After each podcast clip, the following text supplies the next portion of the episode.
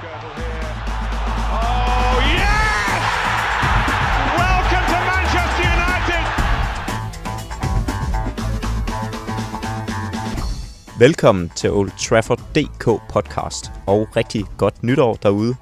Vi har jo tilladt os selv en mindre juleferie her, bedst som United og resten af Premier League ellers gik ind i den allermest travle del af kampprogrammet for sæsonen. Og det betyder selvfølgelig, at der er blevet spillet en hel masse fodbold siden sidst vi sendte for jer, som øh, var lige inden Watford-kampen. Den behøver vi ikke tale ret meget om i dag. Der har til gengæld været lidt mere grund til at tale om de to seneste kampe mod Burnley og Newcastle, men det kommer vi altså heller ikke til at bruge synderligt meget tid på. I dag er programmet nemlig lidt anderledes, end det plejer at være. Vi skal nemlig i bedste nytårsstil se tilbage på det forgangne år. Og fordi at overgangen til tyve tyve jo altså ikke kun er en afsked med et år, men også et farvel til et helt årti, så kigger vi altså i dagens udsendelse tilbage på det forgangne årti, to tusind og tierne. Det bliver den sidste udsendelse, vi kommer til at sende for jer i det her årti, og det har, må jeg tillade mig at sige, været en kæmpe fornøjelse at sende for jer derude i tyve tierne, og øh, forhåbentlig bliver det selvfølgelig også lige så fornøjeligt i tyverne. Den sidste udsendelse, som vi runder årtiet af med, det bliver en nytårsspecial. Vi har derfor ingen gæster med til dagens udsendelse. Til gengæld så har værterne samlet sig, og det betyder altså, at øh, jeg sidder ved øh, siden af min medvært her øh, hen over efteråret, Niels O. Tinesen. Velkommen til dig. Mange tak, Jonathan. Ja, vi skal nemlig altså lige forkæle jeres øregang en sidste gang i dette årti med snak om den klub, som måske ikke er den samme, som den var i starten af tierne, og altså bestemt ikke den samme som i slutningen af tidsæren. Og til det formål har vi fået hjælp af ikke blot en yndig mand, men også en kyndig stemme. Manden med visdom om alt fra krisen i den røde del af Manchester til det politiske billede i Beirut, vores hjemvendte redaktør på Old Trafford punktum d k og ligeledes medvært her på podcasten, Emil Jørgensen. Velkommen hjem og velkommen tilbage i hulen, Mulle. Tusind tak for det, Niels. Hold kæft, hvor er det stort. Det er en kæmpe fornøjelse at sidde her nede igen. Det er lang tid siden efterhånden, at vi har siddet hernede, os tre sammen. Ja, det er det. Det er vel et godt halvt års tid siden, men øh, vi har legnet et rigtig godt program op til jer. Vi skal øh, igennem, som Jonathan allerede har nævnt, både over tid, der er gået. Vi skal øh, snakke om, hvad det er, som... Øh, som vi har i vente i det næste årti måske. Vi skal prøve at kigge lidt i krystalkuglen.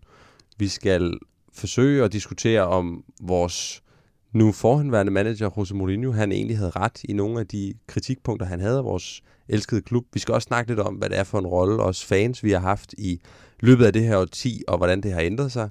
Og så skal vi også diskutere lidt omkring, hvad det er for en kultur, der er i klubben i dag, i forhold til, hvordan den, den har været.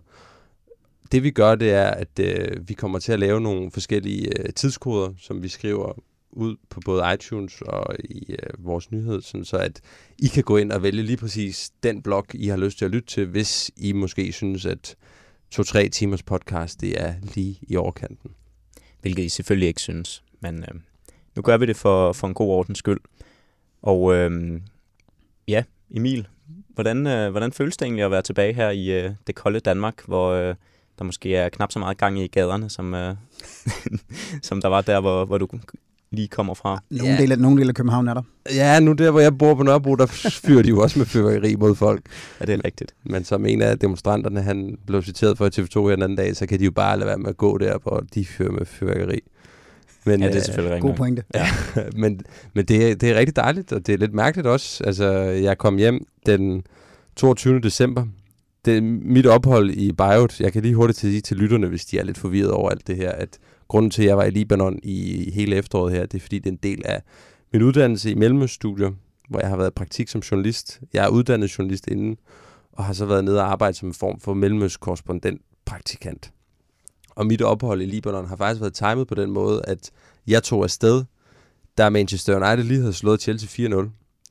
Og sad og så min første United-kamp på Buffalo Wings and Rings, som er øh, Beiruts stamme Manchester United-sted, hvilket jeg havde fået opsnuset mig, inden jeg kom derned.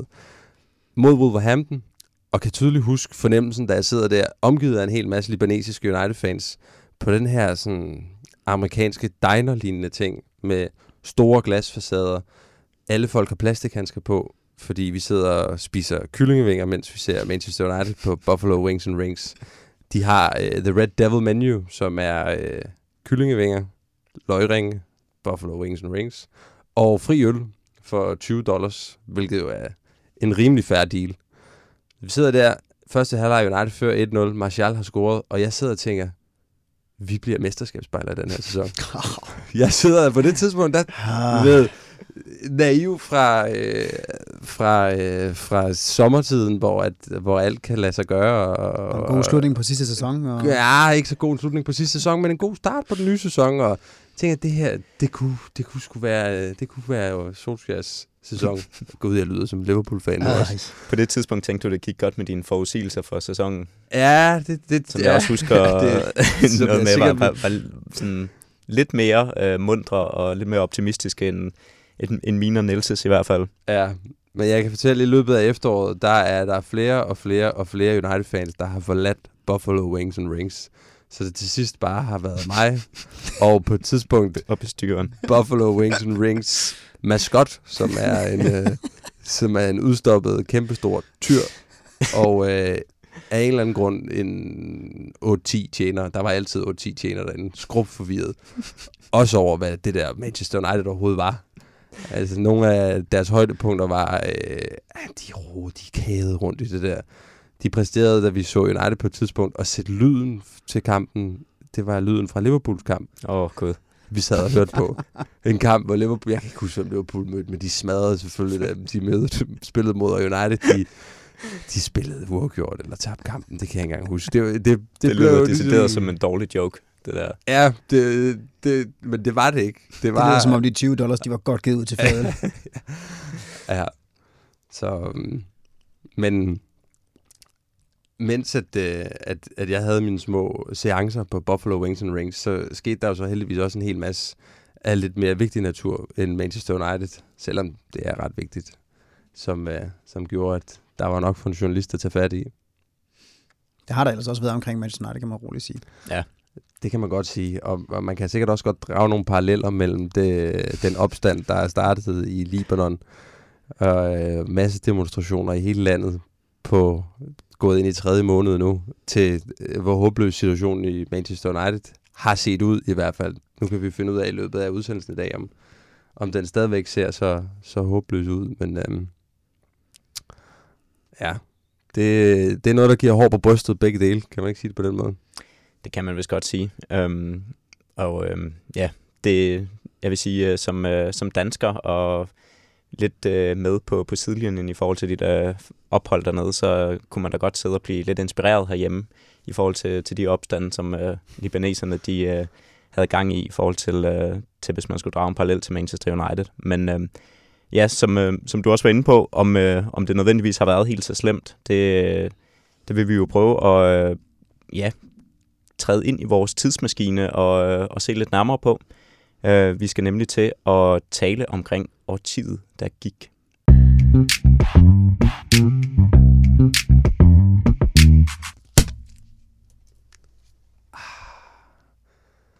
Som I måske kan høre derude, så er øh, champagneflasken lige blevet poppet.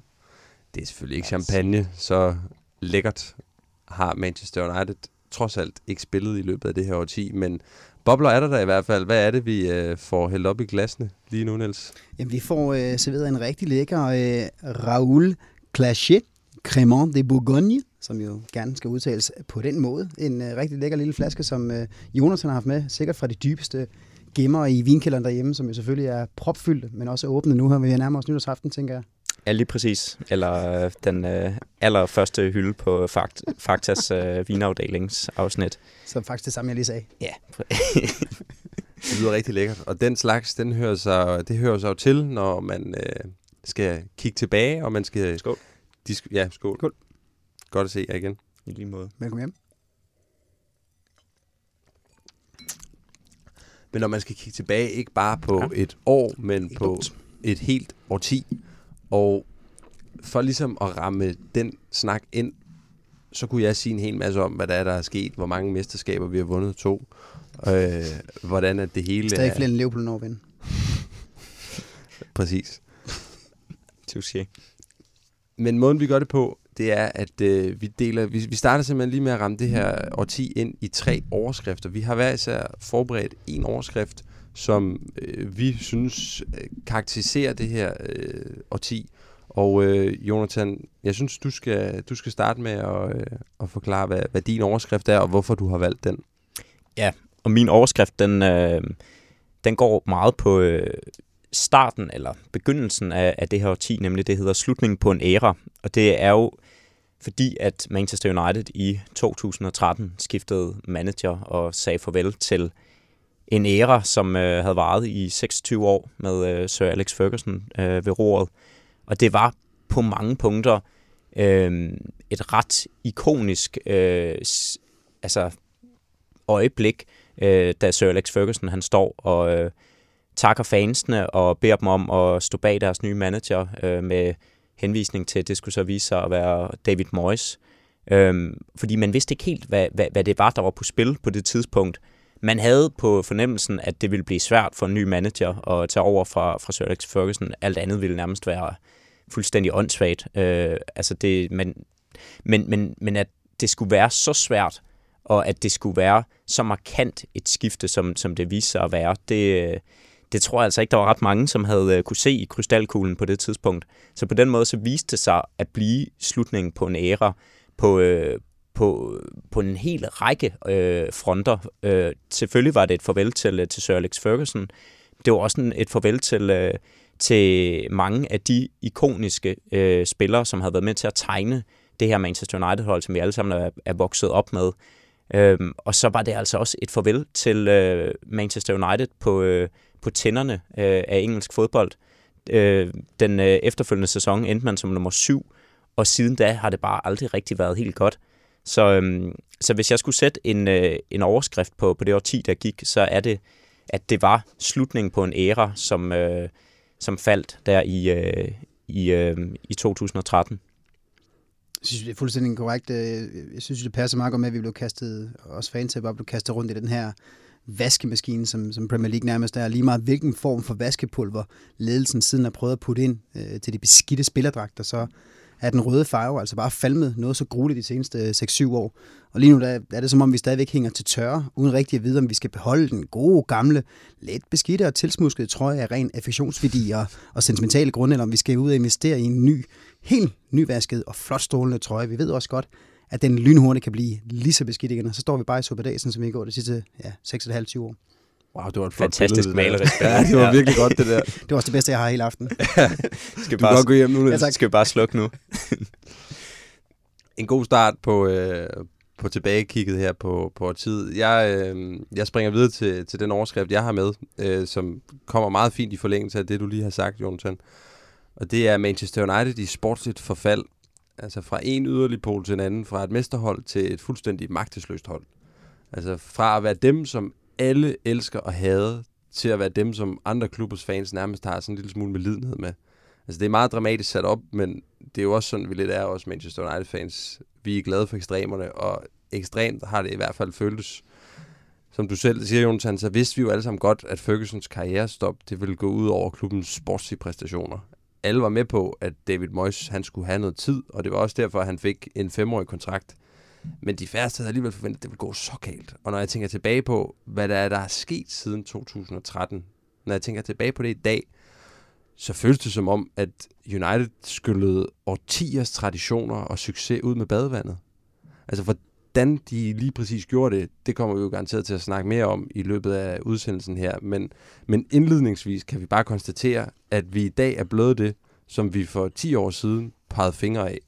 Jeg husker tilbage fra øh, starten af, af det her årti, at når Arsenal de jublede over at komme i top fire, så skød vi stolt brysterne frem og gjorde alle opmærksom på, at for Manchester United, der var det kun én plads, det galt, og det var førstepladsen. Og jeg husker, når Citys fans de gik amok over, at de slog os i et lokalt derby, så hånede vi dem også lidt og sagde, haha, prøv at se på dem derovre, det er deres højdepunkt i sæsonen, det her. En enkelt sejr over os. I dag der jubler vi, hvis vi kommer i top fire, og højdepunkterne i sæsonerne er enkelte kamp, altså tre to comebacket på Etihad i forrige sæson, den magiske aften på Parc des Princes i seneste sæson. Vi er virkelig, virkelig faldet langt. Ja. Ja, det var dejligt negativt. Det fik vi den gode stemning tilbage i studiet.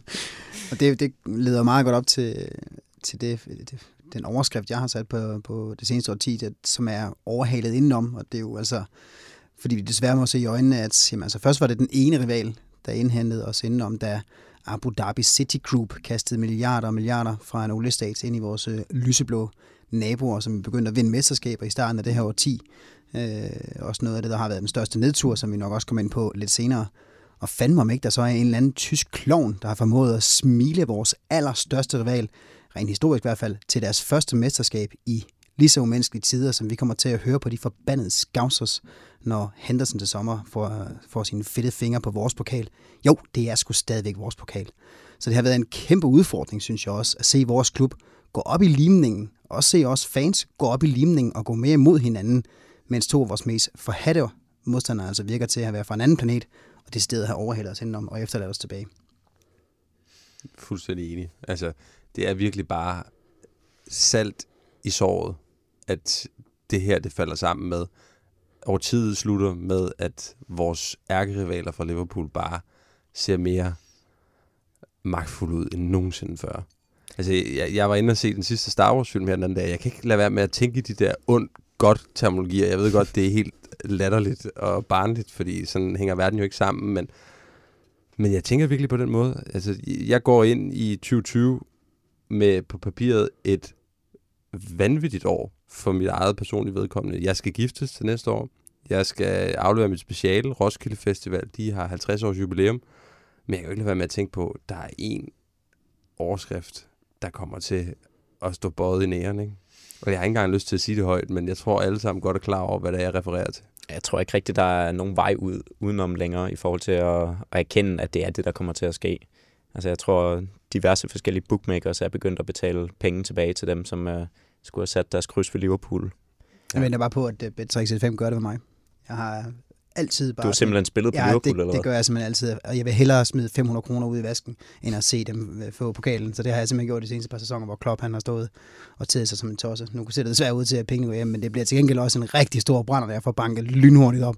For jeg køber bare den største flaske absint den dag, og så skal jeg bare ned under brænderne hurtigst muligt. Du er ikke bange for, at du har sendt negativ energi ud i universet ved at jeg tror ikke, at jeg, været, jeg, tror, jeg, jeg, eneste, jeg tror ikke, jeg har været den ene United-fan om at sende negativ øh, energi ud i universet, eller nogen som helst andre steder. Du må øh, føles som de værste blodpenge nogensinde. Jamen fuldstændig, men øh, det er jo nok det, der desværre skal til, for at vi kommer tilbage til, til, til magten igen. Men hvis man lige skal hive lidt op, det der, du sagde før, Niels, med at blive overhalet indenom, så det er jo ikke bare Liverpool, der er blevet gode. Det er jo også, det er jo også øh, karakteristisk for det her årti, at Premier League bare er blevet bedre, og at topholdene er blevet flere, og at der bare er flere om budet. Altså...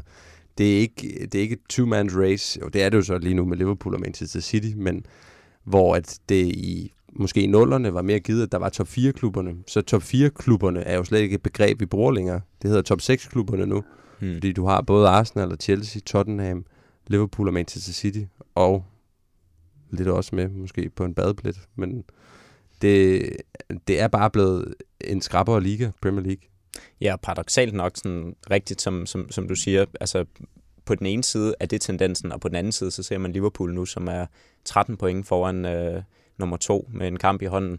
Altså, så, så Liverpool er også bare blevet så markant bedre. Altså, det er, nu, nu skal det ikke udvikles til at blive en podcast, hvor vi diskuterer alt det, Liverpool har gjort rigtigt, men det er bare helt voldsomt udefra betragtet at se, hvad det er, de har gjort, Liverpool, på... på på relativt kort tid, øh, og det sætter jo vores egen situation i et voldsomt øh, relief. Og det er jo altså ikke, fordi det ikke kan lade sig gøre. Altså Leicester blev mester for tre og et halvt år siden, mm. og det var to år efter, de var rykket op nærmest. Altså de, det er jo helt vanvittigt, hvad man kan gøre, hvis man bare har den samme tro på, at et projekt nok skal lykkes. Og det er lige præcis det, som en, en, en tysk klovn har fået banket ind i et stykke ned ad vejen fra os af, og som en norsk mand også fik banket ind i vores spillere i de første to og en halv, lige knap tre måneder, og så kollapsede det bare. Ja. Så det kan jeg godt lade sig gøre, det er jo også, hvis man sidder og kigger på vinderne over de sidste ti år, det er stadig kun fire klubber, altså det er jo selvfølgelig City, der har fire, og så har Chelsea tre, og så har vi to, og så er der altså Leicester, der har en enkelt. Det er altså, det, det er godt nok ikke kun så fire klubber, men det er stadig de store klubber, og det er med garanti også det billede, der kommer til at tegne sig, tror jeg, de næste ti år, hvorimod der bare kommer til at stå en anden klub med el forrest på nogle af de her mesterskaber, og så mm. måske ikke lige os. Men det er rent også, som du siger, Niels, en ting er, men, men en ting er positiv energi for kronede planer, og at man ligger en langsigtet strategi. Noget andet, som jeg synes, som var en af mine bobler til en overskrift for det her årti, det er også money talks, hvor, hvor er det bare blevet tydeligt i løbet af de seneste ti år, hvor meget penge betyder i fodbold. Og det er jo ikke fordi, at, at det ikke har været sådan tidligere. Altså professionel fodbold har været en forretning lige siden George Best, han fik penge for at være med i reklamer tilbage i tresserne, men det er alligevel bare voldsomt, hvor åbenlyst det er blevet i løbet af det her årti. Altså managers i Premier League, de tjener langt flere penge, end premierministeren i England gør. Spillerne handles for beløber, der nærmest er sådan fantasiagtige. Altså, det er blevet fuldstændig sygt. Og det er en udvikling, som jeg også synes, Manchester United virkelig er ansvarlig for. Altså, vi fejrede for få uger siden i december i år, at United har gået fire tusind kampe med akademispillere i truppen. Mm. Det bryster vi os af. Det identificerer vi os med. Men det er også United, som smadrede den hidtidige transferrekord i to tusind og seksten, da de købte Paul Pogba fri af Juventus for i underkanten af en milliard kroner. Det er også Manchester United, der har brugt tæt på ti milliarder kroner på transfers i det her årti. Det er også United, der betaler sine dyrest betalte spillere end to til tre millioner kroner om ugen. Og det er også vores klub, som er registreret i skattely på Caymanøerne. Fodbold er en forretning, og det er bare sådan, det er. Men det er på en eller anden måde, synes jeg, i løbet af de sidste ti år, blevet afkoblet virkeligheden på en helt vanvittig måde. Og så skal vi stadig også holde for øje, at, at det, at der er kommet så mange penge i den, er også ensbetydende med, at vi stadigvæk er der, hvor vi trods alt ligger. Fordi hvis vi ikke havde haft en direktionsgang, som havde været så vanvittigt dygtig til at komme ud og signe sponsoraftaler med Chivas Regal og et kondomfirma eller familie eller sådan noget har på brystet, så vil vi nok ligge i et helt andet moras end kun sportsligt. Vi har set nogle store klubber, mm. som er gået fuldstændig ned med hjem, fordi de har sat sig på at skulle klare sig godt, og så er de bare krakket økonomisk også, og det er vi ikke på vej ud i, som det ser ud lige nu. Vi har selvfølgelig stadigvæk en kæmpe gæld, fordi The Glazers har, har, har jo gældsat os og taget klubben for på en dag, gjort den fra den rigeste til den, til den mest gældsatte klub i hele verden. Men vi får betalt af på den, og det gør vi altså også kun, fordi der er så mange penge i den her sport her. Så det er lidt et nødvendigt onde, som vi også har været inde på et par gange før i den her podcast også. Ja, så er det jo paradoksalt, som du nævner, Emil, at på trods af, at Manchester United bruger så ufattelig mange penge, som de gør, og langt den vejen har været med til at om ikke starte den her udvikling, så i hvert fald øh, sætte skub i den, så at vi så stadig ligger der, hvor vi gør, med, med, med så mange problemer, som vi har. Øhm, at, at man alligevel ikke har kunne købe sig ud af problemerne. Altså, det er jo, det er jo også bare et, øh, altså, et bevis på, at den måde, man har brugt pengene på i Manchester United, heller ikke har været specielt velgennemtænkt. Og et forsøg på at, at forstå, hvordan vi er havnet der, hvor vi er. Hvor, i, hvordan vi er forfaldet til den position, som vi er i nu. Så kunne det være, at vi skulle prøve at springe tilbage til, til dit punkt, Jonathan, som altså var inde på nære. Øhm, fordi et, et spørgsmål, som er blevet diskuteret en del gange, specielt inden for de seneste år, men som jeg også bare synes er vanvittigt interessant, og som vi i det her format med nytårsspecialen egentlig har muligheden for at diskutere, det er den trup, som Sir Alex Ferguson han efterlod i to tusind og tretten, da han gik på pension. Altså, Manchester United, de vandt Premier League i tolv-tretten sæsonen med elleve point ned til nummer to. Og det var præcis den samme trup, som øh, David Moyes han havde, plus han fik Marouane Fellaini, og senere på sæsonen Juan Mata. Og alligevel, så var de ikke i nærheden af at kunne konkurrere om noget som helst til den sæson. Mm. Og vi har ikke set, altså de, de fleste af de spillere, der var på Fergusons hold, er jo ikke nogen, som vores nuværende hold er blevet bygget op omkring. Så øh, i bagklogskabens kloge lys, med alt det, vi sidenhen har fundet ud af om de her spillere, var, var det så, altså var det en trup, der var god nok, som Ferguson han efterlod i to tusind og tretten? Jeg synes, det er et voldsomt svært spørgsmål. Altså det, det er virkelig svært at svare på, fordi hvordan, altså, hvordan giver det på nogen som helst måde mening, at en trup, som er god nok til at vinde mesterskabet med, hvad var det, elleve point ned til, til nummer to, det næste år ikke er god nok til at, at slutte inden for top seks. Altså, det er jo, det er jo helt vanvittigt. Øhm, og altså, jeg synes, det, det rejser en hel masse spørgsmål, det her spørgsmål, om, om den trup, som, som Sir Alex Ferguson efterlod, var god nok. Jeg tror helt sikkert, at mange af de spillere, som, som var i truppen øh, var gode nok til at præstere bedre end en syvende plads. Altså, det, det, den, den var bedre, den trup, øh, end det, som, som den præsterede under Moyes. Men om, om den var så god, som Alex Fergusons resultater havde givet indtryk af, er omvendt også et andet sp- øh, altså, det er også et, et, et godt spørgsmål. Det tror jeg måske egentlig ikke, den var.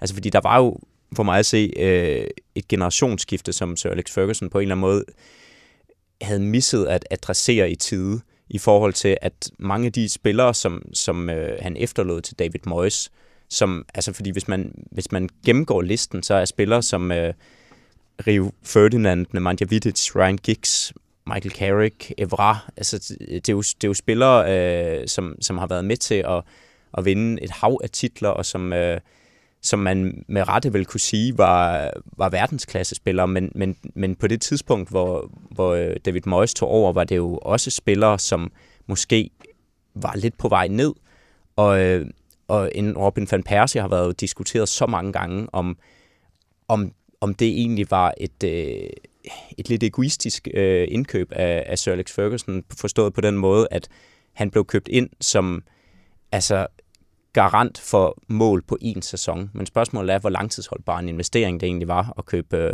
van Persie ind og bygge holdet op omkring ham. Øh, det viser sig jo i hvert fald, at han ikke holdt ret meget mere end den ene fantomsæson, og så... Øh, Altså, og så var, det, så var det ligesom færdigt med ham. Øhm, men men jeg, jeg synes, hvis man kigger på den trup, der var, så var det jo, altså, det var jo spillere, som, som man burde kunne, kunne bygge noget fornuftigt op omkring.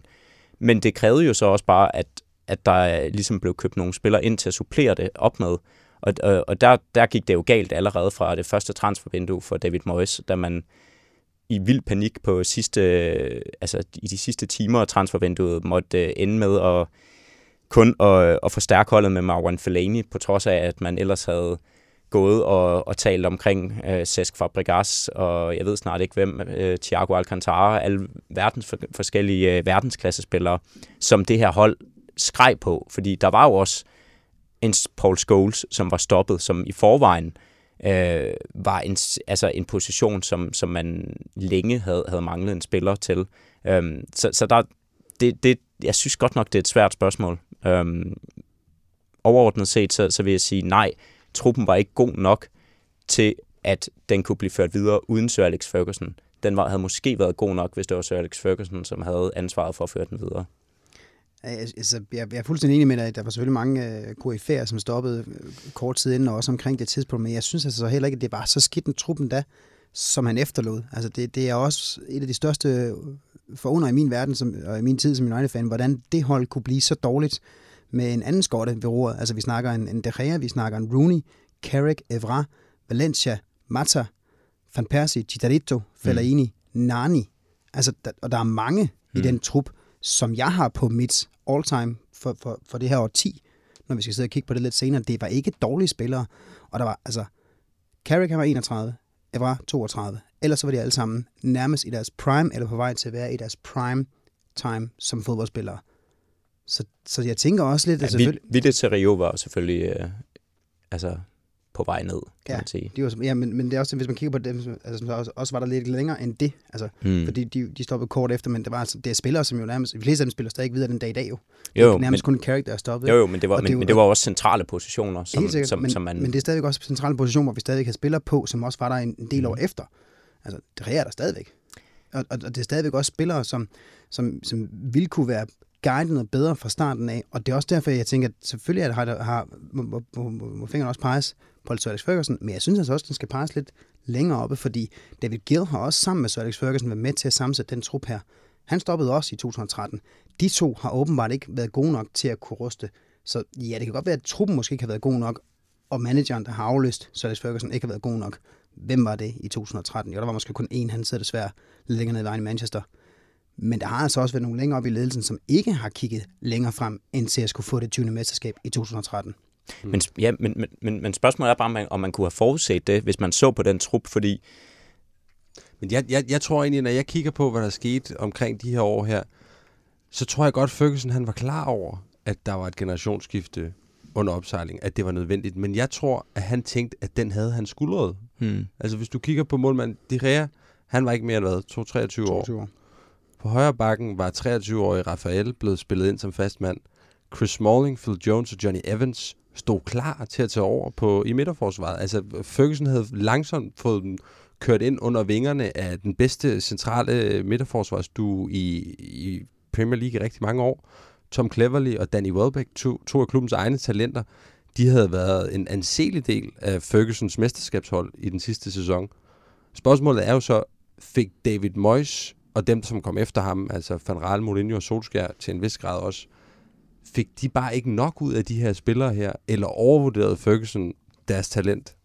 De har i hvert fald ikke vist sig sidenhen, ret mange af dem, at udvikle sig til det, som man havde håbet på, at de ville, altså at de rummede potentialet til. Altså Johnny Evans er vel nærmest den, som har klaret sig bedst af de spillere. Jeg synes også, der render en uh, Wilfried Zaha rundt i Crystal Palace, som jeg ja. synes gør det rigtig fint, som også var med på det hold der. Det er rigtigt. Det er og, rigtigt. Og han var dyrt købt ind.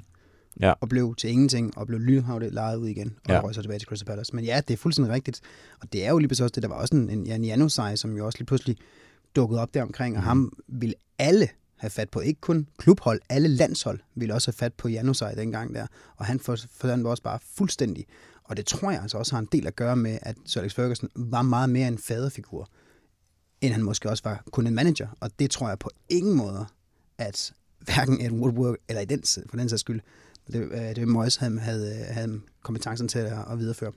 Ja, og så også det faktum, at Ferguson jo var en mester i at få alle spillere til at overpræstere, mm. og få dem til at præstere på et fuldstændig vanvittigt niveau. Altså når man kigger på nogle af Fergusons startopstillinger, som han nogle gange stillede med i vigtige Premier League-kampe i cupfinaler, ikke? Altså Fabio på højre bakken, John O'Shea på bakken, Wes Brown som fast mand gennem hele nul syv nul otte sæsonen, hvor vi vinder både Premier League og Champions League. Anderson, Tom Cleverley på midtbanen, Danny Welbeck op foran. Altså, det er jo alle sammen spillere, som aldrig nogensinde har præsteret på et, n- et niveau, der bare minder om det med andre managers end Ferguson. Men hvis man, altså, det, det synes jeg er en sindssygt god pointe, det der. Og hvis man på en eller anden måde sammenligner det lidt med, med Jürgen Klopp og Liverpool i dag, så synes jeg jo, at der er mange paralleller egentlig i forhold til, at hvis du, hvis du ser på den startopstilling, jo, mange af de spillere, som er der nu, er begyndt at blive regnet for verdensklassespillere, fordi at de har udviklet sig så meget under Jürgen Klopp. Men, men der er jo stadig spillere på centrale positioner på det hold, som en Jordan Henderson og Milner, og altså i og for sig vel også en, øh, en Robertson. Altså øh, spillere, som, som, som ikke umiddelbart lyder af meget, men som stadig præsterer på et vanvittigt højt niveau og er en del af et kollektiv. Så hvis man skal egentlig klandre Ferguson for noget, så tror jeg ikke nødvendigvis, at det er så meget et spørgsmål om, hvad det var for en trup, han efterlod, men mere, at den måde United var opbygget på under Sir Alex Ferguson, der var han så instrumentel øh, en, en del af, af hele den organisation, at der var ikke rigtig nogen til at tage over for ham, da han stoppede, som forstod, hvad Manchester United handlede om, fordi at der simpelthen var for meget ansvar lagt over på Fergusons skuldre, så man havde ikke ligesom fået, fået sat den organisation og hele det system op, som gjorde det muligt, tror jeg, for en, en efterfølger at komme ind og videreføre det projekt, som Ferguson havde, øh, havde fået bygget op. Altså det, det, var han simpel, det var på en eller anden måde for indforstået for mig at se, øh, hvad, hvad det var, der foregik i Manchester United, og det var nærmest kun Sir Alex Ferguson, der havde overblikket over det. Fordi det blev jo tydeligt, at der var ikke nogen andre i klubben, i hvert fald ikke øh, i den allerøverste ledelse, som, som virkede til rigtig at forstå, hvad det handlede om at være, øh, altså at styre en klub som Manchester United. Og der kan man jo så spørge sig selv efterfølgende, hvorfor at, at Ferguson så ikke har kunne bruges i en lidt mere rådgivende rolle. Det har han jo helt sikkert også øh, haft, øh, og hvorfor det så ikke har fungeret. Øh, men, men, men det synes jeg har været for mig at se det tydeligste, øh, den tydeligste forskel på Manchester United under Sir Alex Ferguson, og så Manchester United post Sir Alex Ferguson, at det, der fungerede så fantastisk godt under Ferguson, det, det har bare ikke kunne fungere under andre managers, fordi at der har ikke været det setup, som, som muliggjorde det. Jeg synes, jeg er ret meget enig i det, du siger, men, men jeg, jeg synes, jeg ser også det her med ledelsen der, som jeg også var inde på med en David Gill, som heller ikke var god nok til at, at finde den næste mand, som skal, over, som skal efterfølge ham. Spørgsmålet er også, hvor meget, hvor meget øh, magt han havde for at sige, at det måske skulle være en anden end Ed Woodward, som kom ind. Fordi Ferguson havde, så Ferguson havde en gigantisk magt, også en større magt, han vil nogensinde komme til at se have indsigt i, eller se en anden klub igen. Netop fordi han jo besad så mange roller. Altså det eneste, han nærmest ikke besad, det var det, det var decideret at være træner. Mm. Det var, han stod ikke for nogen af trænerne. Det, var, det, det gad han nærmest ikke. Det havde han for travlt med alt muligt andet til. Og det var lige præcis der, at han havde så mange roller i den klub her. Så dem, der sad op på den allerøverste, det eneste, de skulle koncentrere sig om, det er bare at skaffe penge, så hele det her monster, som Manchester United stadigvæk var ved at udvikle sig til, og vokse og vokse og vokse, det blev det ved med. Så havde de, så havde de jo troet, at de havde fundet de fodboldmæssige folk, som kunne lede den sportslige del, ledelse videre, sportslige del videre. Det havde de bare overhovedet ikke. Der var to essentielle personer, som kiksede fuldstændig. Og det er der, jeg tror, den ligger. Jeg tror altså ikke, det er så meget med truppen at gøre, fordi en trup kan sgu også forstærkes af en enkelt god spiller. Mm. Eller en manager, der kommer ind og giver lidt, lidt uh, tro på tingene ved de her spillere her. Så jeg synes virkelig, at det var instrumental fejl fra et sted langt højere op i klubben, end ved kun Sir Alex Ferguson, som gjorde, at vi lige pludselig oplevede en derute af, af dimensioner. Og så synes jeg, at det er værd at nævne også, og det er en diskussion, som vi kunne sidde og snakke om i rigtig lang tid også, og derfor er det ikke noget, vi behøver at tage i langdrag det her, men spillerne bliver slet ikke nævnt, når vi diskuterer ansvar her. Vi diskuterer mere som om, at det er nogle sådan lidt Øh, viljeløse individer, som det hundrede procent er trænerens ansvar at hive op eller hive ned, og at det er Ferguson, der har ansvaret for, at de overpræsterer, og det er Moyes, der har ansvaret for, at de underpræsterer. Jeg synes også, at det er en væsentlig pointe, at der var nogle af de her klubsoldater, nogle af de her legender, som, som du sagde i starten, Jonathan, tegnede de bedste år i vores Manchester United-tid, i hvert fald du og jeg, som mm. er lidt yngre. Øhm... Tak for det. Sorry, Niels.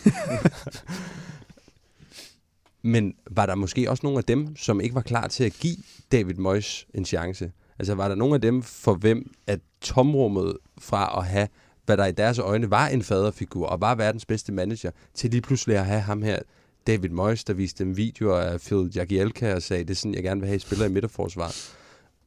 Var der måske også nogle af dem, som, som simpelthen bare aldrig blev de samme fodboldspillere igen? Det tror jeg da helt åbenlyst, at der har været. Altså, der, der gik jo historie om, at Robin van Persie, han skulle have grædt efterfølgende nede i omklædningsrummet, da han fik at vide, at, at Ferguson havde tænkt sig at stoppe, fordi det var den primære årsag til, at han havde valgt at skifte til Manchester United.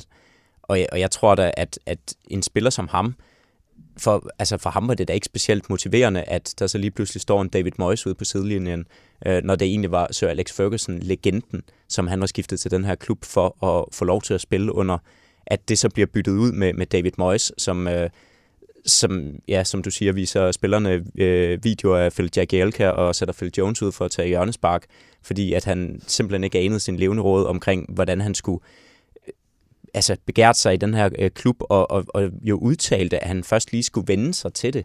Altså han skulle lige lære at være i sådan en klub som Manchester United. Det tror jeg, at der var rigtig mange af de spillere, som havde prøvet at vinde alt. Og der tænker jeg for eksempel på en Rio Ferdinand, en Nemanja Vidic. Nogle af de her spillere, som, som virkede egentlig også en, en Ryan Giggs, altså som, som virkede en, en anelse med det. Øh, fordi de havde jo ligesom prøvet at vinde alle de her ting. Og der tror jeg bare, at de var ikke klar til at tage det nye skridt, det nye kapitel med en manager, som først lige skulle lære, hvordan man egentlig var træner i en topklub. Der kan man også spørge sig selv, om det så har været en god idé, at Sir Alex Ferguson stadigvæk var en del af kulturen derude. Altså, hvor, hvor, hvor behjælpeligt har det været for de her rødvilde unge spillere, som måske var enten på vej over the top, eller ikke rigtig vidste, hvilke ben de skulle stå på, med en manager, som sender en, en, en midtbanespiller ud for at tage hjørnespark, så han kan ikke engang tage to på foden selv jo, altså. Og så lige så ser man Sir Alex Ferguson, som nok kommer og siger, I'll be alright, son. Så, så det er stadigvæk ham, de kigger på. De kigger ikke på ham, den anden, som lige pludselig skal stå med de vigtigste øh, instruktioner til, hvordan du skal optræde på banen. Og det, det er bare ikke holdbart. Ej, og det er jo nok også derfor, at han ikke fik den rolle, som du øh, efterspurgte før, Jonathan, i en eller anden sportslig funktion. Og jeg, jeg mindes faktisk også, i den første sæson, i David Moyes' sæson, at Ferguson holdt sig med i baggrunden, end vi har set senere, at i, de, i den første halvdel af sæsonen var han nærmest ikke på stadion til nogle af kampene, hvor vi jo i dag, under Solskjaer, ser, at han har fået en meget større rolle, end han har haft for nogle af de andre managers, hvor han ikke bare sidder på stadion, men han også bliver der fortalt nogle gange er nede i omklædningsrummet. Mm. Han er nogle gange med ude på træningsbanen også. Og om det er vejen frem, det bliver også meget interessant at se. Spørgsmålet er bare, om det er for sent nu. Altså fordi, hvis man kigger på den trup, Manchester United har nu, altså man kan altid diskutere den trup, der blev efterladt af Sir Alex Ferguson for, øh, ja, en syv sæsoner siden, øh, godt og vel. Men den sæson, som, eller den trup, som vi har nu i den her sæson, det, altså, det, der tror jeg sgu, det er for sent i forhold til at, at have de her øh, store skygger, som, øh, som hviler ind over øh, klubben og, og minder om, øh, om fortidens bedrifter. Fordi det, det, det bliver simpelthen for, for voldsomt at skulle måle sig op imod. Altså, der er jo ikke nogen af Uniteds øh, aktuelle midterforsvar, der er en Rio Ferdinand eller Nemanja Vidic. Det der, skulle være synd at sige. Altså, og, og med, med, med al respekt for vores elskede øh, McTominay, så er han jo heller ikke den nye Paul Scholes. Altså, endnu. I hvert fald. Og det, jeg tror bare, at de her, jeg tror bare, at de her spillere, som, som har været med til at vinde alt, og som har øh, tegnet et af øh, de mest succesfulde hold i øh, engelsk fodboldhistorie, at det er de spillere, som man, og, og, og den historie, som man skal blive ved med at blive målt op imod, som, som, øh, som nogle spillere, der dybest set ikke har det niveau, det tror jeg er et voldsomt pres at skulle præstere under. Altså, altså det, det, det, det kan jeg godt blive lidt i tvivl omkring, om, øh, om det er en fordel for, for spillerne i Manchester United. Vi advarede på forhånd om, at øh, det her spørgsmål var meget, meget svært og godt kunne diskuteres i lang tid. Jeg ved ikke rigtig, hvad svaret egentlig blev til lytterne. Efterlod Ferguson en trup, der var god nok? Nej, jeg er også i tvivl omkring, hvorvidt vi overhovedet har svaret på spørgsmålet. Altså, jeg synes stadigvæk, det, jeg, jeg synes, det var en okay trup. Det var, en, det var en ganske fin trup. Det var nærmest samme trup, som havde vundet mesterskabet kort tid forinden. Men det var ikke en, en organisation, der var god nok. Og det er der, han har fejlet mest, synes jeg. Mm. Og det er jo så den højt elskede fodboldklub, som vi alle sammen holder med, der i efter Fergusons år i dette årti, hvor United vandt to mesterskaber, har vundet en enkel F A Cup, en enkel Liga Cup, en Europa League-triumf. Og så vil Mourinho måske sige, at de også vandt Community Shield i to tusind og seksten. Men, øhm, det vil han helt sikkert. Hvad har egentlig været jeres... fjorten også jo. Moyes startede også med trofæ. Åh oh, ja, det er rigtigt. Moyes vandt også Silverware. He's a winner. Hvad har været jeres største op- og nedture i det her årti? Hvis vi starter, lad os starte... Helt klart Community Shield. Ja, med Moyes. ja, med Moyes. Lad os, lad os prøve at få lidt, øh, lidt mere glæde ind i podcasten. Lad os starte med det søde først. Hvad har været største optur? Jeg har valgt, at, øh, jeg har valgt sådan at prøve at dele den ind i en, en, en præ- og en post, Sir Alex Ferguson. Øh, det, var, altså, det var klart, at de, de første tre og et halvt år af det her årti, det var jo bare, de var jo dejlige. Øh, efterfølgende, så kan vi komme tilbage til det, men altså, jeg har sådan valgt at prøve, jeg sad og kiggede kampene igennem fra, fra de sidste årtier. Jeg ikke sad og så dem, men sad bare og kiggede resultaterne igennem. Og, og de der opture, som, som virkelig stadig står klar i min hukommelsen, det, det er Rooney's saksesparksmål mod City. Det vil mm. være for evigt. Det er også blevet kåret som det bedste mål i det årti her. Det var tre to kampen mod Liverpool på Trafford med Berbatovs hattrick. Det var vores ydmygelse af A C Milan i kvartfinalerne af Champions League. Kan I huske Champions League? I foråret to tusind og ti, hvor vi vinder tre to på udebane og fire nul hjemme over A C Milan.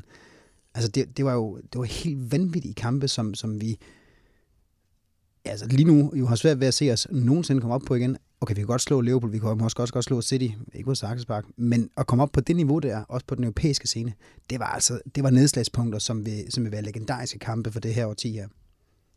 Det var positivt. Kom så med det negative, Jonathan. Er det den opgave, jeg har fået? Nå. Um. Ej, jeg vil gerne, jeg, jeg vil gerne lige have lov til også at tale uh, lidt mere i forlængelse af, af din, uh, din positive talestrøm her. Uh, det kan jeg også godt lide. Og så, uh, og så selvfølgelig nævne kulminationen uh, altså på, uh, på hele den her fantastiske rejse, som det har været at, at følge med Manchester United under Sir Alex Ferguson med, med mesterskabet i uh, to tusind og tolv til to tusind og tretten sæsonen. At, at han får lov til at slutte af på den måde i Manchester United, det kan jeg, jeg kan stadig... husk tilbage på det med, øh, altså med gåsehud øh, over hele kroppen. Det var simpelthen et ikonisk øjeblik for mig som Manchester United-fan at, at se ham øh, få lov til at, at runde det her fantastiske eventyr af på den måde, øh, efter at man egentlig havde tabt mesterskabet sæsonen forinden, og måske frygtede, at, øh, at man ikke ville komme til at vinde det igen i, øh, altså under øh, Alex Ferguson. At han så slutter af på den måde her. Paul Scholes tilbage på holdet, altså, og man simpelthen bare sætter City på plads og viser, at Manchester United stadig er Englands største klub. Det synes jeg var helt unikt, og jeg, altså, hvis jeg havde vidst på det tidspunkt, at der skulle gå så mange år, før jeg fik lov til at, at nyde den mesterskab igen, så tror jeg, jeg havde nydt det endnu mere, fordi det var bare noget, man forventede på det tidspunkt. Øhm, og det, det synes jeg siger noget omkring, hvor, hvor, hvor stor Manchester United egentlig var på det tidspunkt. Så, har jeg, så, så synes jeg også, at øh, E L-triumfen, øh, Europa League, jeg ved godt, at det var et kapitel, som øh, altså under Sir Alex Ferguson, der øh, gjorde man jo lidt grin med, når man spillede Europa League og prøvede nærmest at ryge ud så hurtigt som overhovedet muligt, fordi at det var under ens værdighed.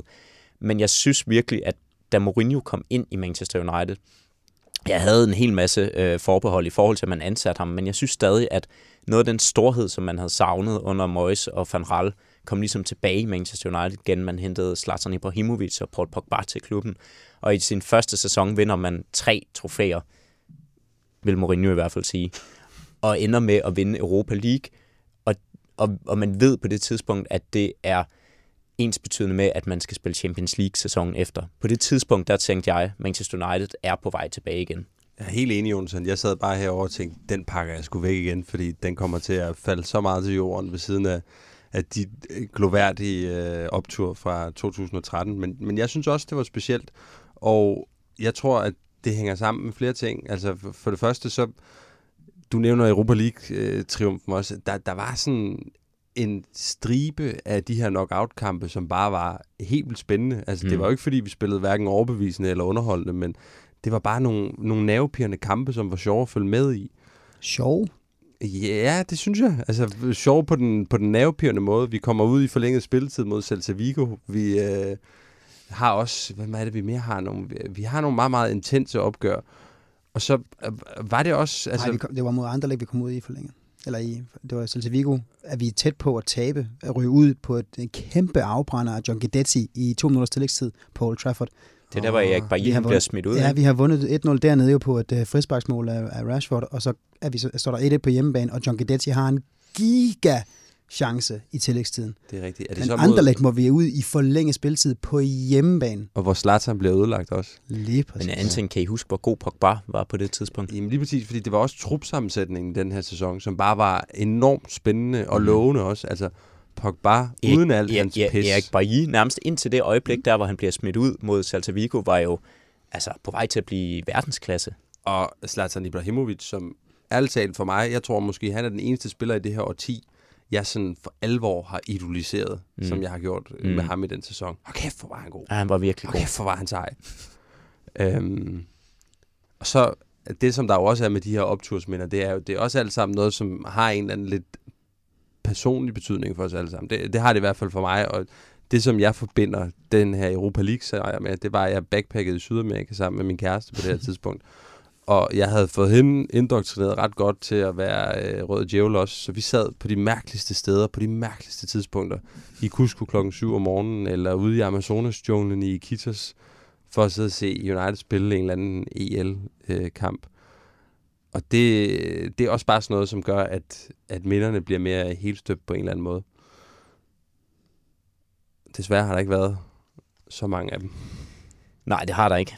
Der var, der var også lige, hvis, man, hvis jeg skal nævne min sidste optur, så, så bliver det selvfølgelig svært at komme udenom den, den seneste, altså den, den første periode under, under Solskjaer. Det synes jeg altså er værd at nævne. Det synes jeg også, men Jonsen, du ved godt optur i ental, ikke? Opturer har jeg skrevet. Okay. jeg, synes også, altså, jeg synes faktisk også, der var en enkelt en her, nu, nu øh, kommer vi tilbage til, til nedturene her lige om lidt. Men som jeg sagde før, så havde jeg også lavet en, en, en post-Ferguson, øh, og det skete med det her. Det var indtil sommeren to tusind og tretten, der sad jeg sådan og ledte efter de skidte resultater, mens jeg fra sommeren to tusind og tretten og fremefter sad og ledte efter de positive resultater.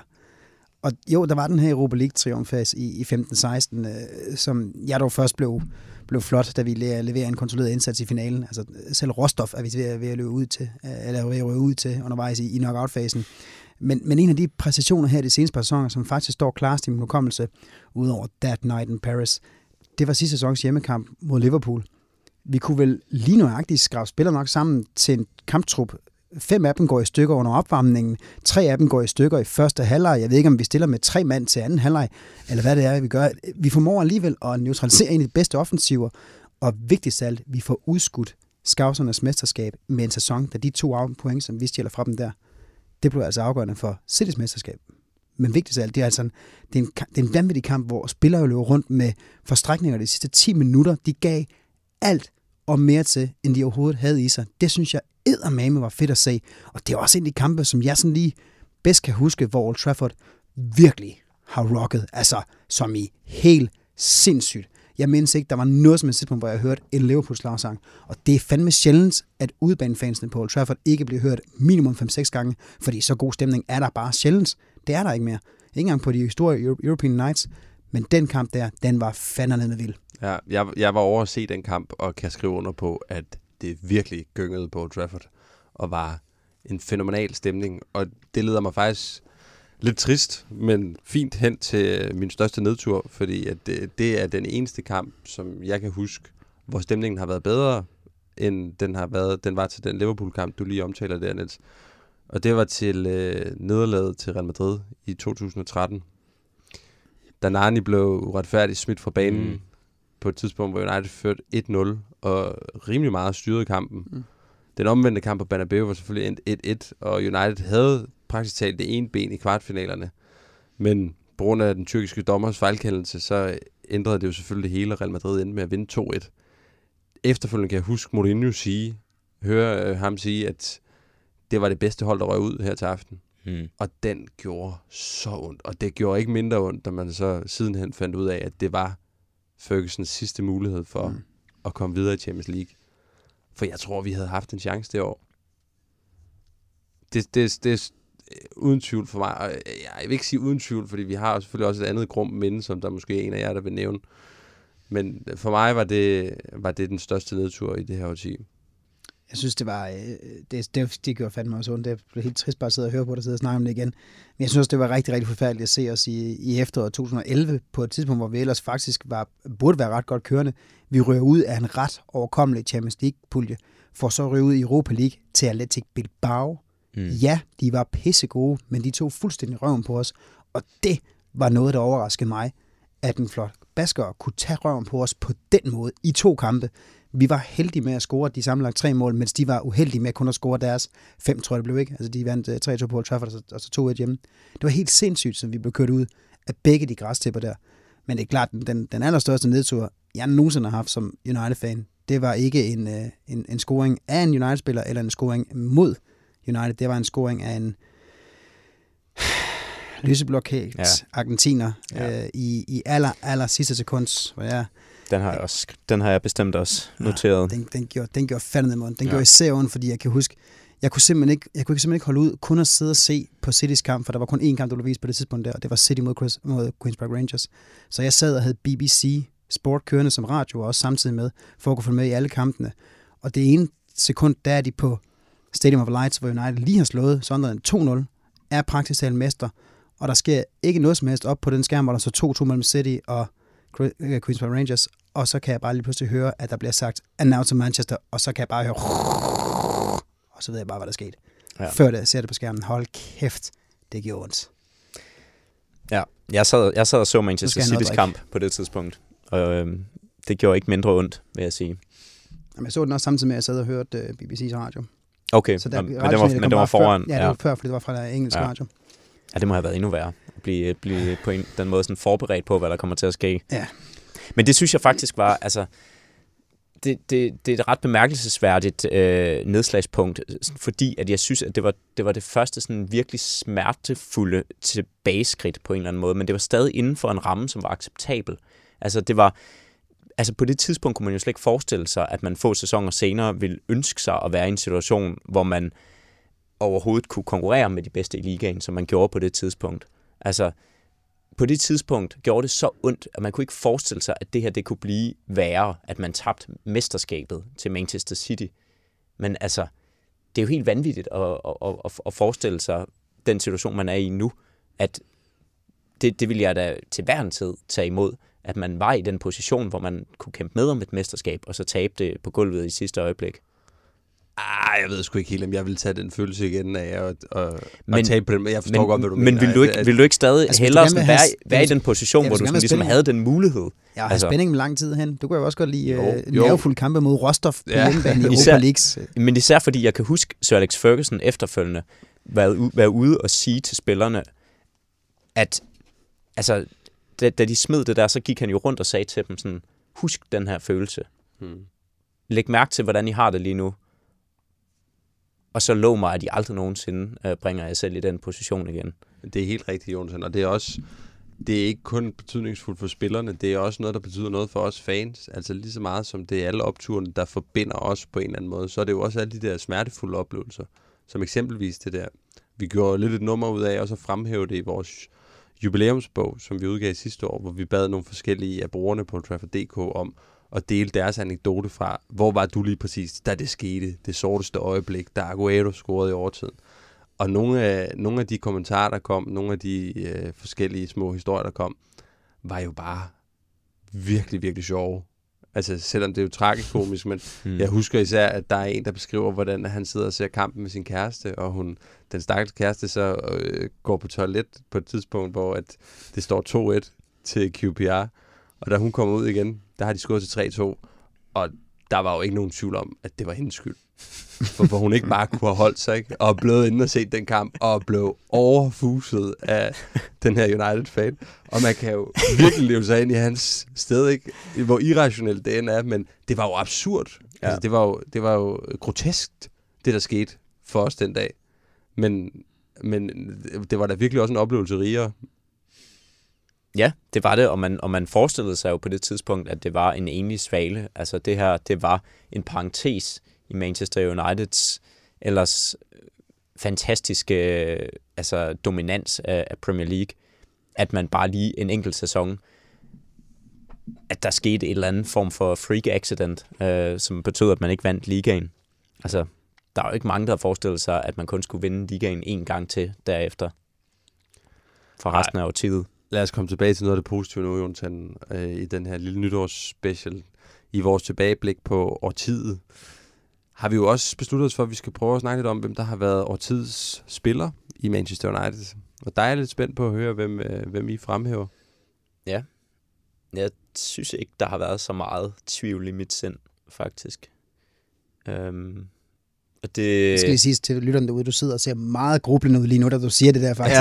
Ja, men det, men, ja, det, men det har der faktisk ikke. Det, det var mere bare, at jeg var, altså, det kom lidt bag på mig, hvor meget i tvivl jeg var, eller hvor lidt i tvivl jeg var omkring det her. Og så også, at jeg blev nødt til at måtte, uh, måtte vælge en målmand. Fordi for mig at se, har, har der ikke været nogen tvivl omkring, at David de Gea har været, været den bedste spiller i... Uh, i det her årti for Manchester United, på trods af hans nedgang her det sidste ja, års tid. Jeg kan kun være helt enig. Ja, der er jo så alligevel lidt tvivl hernede i studiet, fordi jeg har ikke David de Gea som min øh, årtids spiller i klubben. Nej, jeg hælder selvfølgelig til Spændende. ham på grund af hans præstationer, og også lidt, måske lidt useriøst, men også lidt til Robin van Persie, bare fordi han var så uovertruffen god i tolv tretten sæsonen. Men ja. jeg er endt med at pege på Wayne Rooney, fordi jeg synes... Vi har en tendens til at overse ham og glemme ham lidt. Fordi det altså var også mest scorende spiller. Det var i det her årti mm. nemlig, at Wayne Rooney han blev den mest scorende spiller, overhalede Sir Bobby Charltons rekord øh, i klubben. Det var også i det her årti, at Wayne Rooney han scorede saksesparksmålet mod City, som Niels nævnte før. I mine øjne også det bedste mål, der nogensinde er blevet scoret på Trafford, i hvert fald af dem, jeg har set. Mm. Og det var også altså, en Wayne Rooney, der startede årtiet ud med at være i ret vild form. Altså i ni ti sæsonen, hvor jeg selvfølgelig godt er klar over, at det kun er halvdelen af sæsonen, der tæller med her. Og i elleve tolv sæsonerne, desværre to sæsoner, hvor United ikke vandt mesterskaberne, hvilket er nok er derfor, vi har glemt dem. Men i de to sæsoner, der scorede Rooney altså over tredive sæsonmål i begge to. Hmm. Og angriber, der blomstrede i hans tid, for eksempel Robin van Persie, de blomstrede jo på grund af Wayne Rooney. Altså, han var den ultimative fighter, den ultimative holdspiller, og det ultimative talent. Og desværre så har vi lidt en tendens til tit at huske hans eget spillemæssige forfald i slutningen af United-tiden, plus hans forskellige transferanmodninger om at slippe for, for Manchester United. Og det er en skam, og derfor så synes jeg godt, vi kunne kigge lidt med fladet for ham også, som øh, et bud på årtiets spiller i hvert fald. Jeg synes, du har fuldstændig ret, og jeg synes ikke, det er et, øh, jeg synes ikke, det er et dumt bud. Det synes jeg virkelig ikke. Øh, men du har ret, at man har det med, og det har jeg også øh, selv øh, med, og, og husk tilbage på Wayne Rooney for, for det her årti, altså husk tilbage på øh, hans transferanmodninger og hans øh, spillemæssige deroute under Louis van Gaal og øh, efterfølgende Jose Mourinho. Øhm, så, så, så, så jeg synes, øh, jeg synes ikke, at Rooney er noget dumt bud, men, men jeg synes, han havde et fantastisk, øh, en fantastisk indledning på, på det her årti. Og så desværre, så, øh, ja, så gik øh, luften altså lidt af ballonen. Øh, hvor, hvor, hvorfor David de Gea, der synes jeg først, at luften er gået af ballonen, hvis man overhovedet kan tale om det inden for det sidste øh, år. Ellers så synes jeg, at i den periode, som vi har været i, øh, siden Sir Alex Ferguson, som jo bare har været en svær periode, altså det må man jo bare erkende, der synes jeg, at han har været et af de få lyspunkter, et af de få sådan, øh, tårne, som man på en eller anden måde har kunne, kunne kigge op mod og, og tænke, okay, Manchester United står stadig.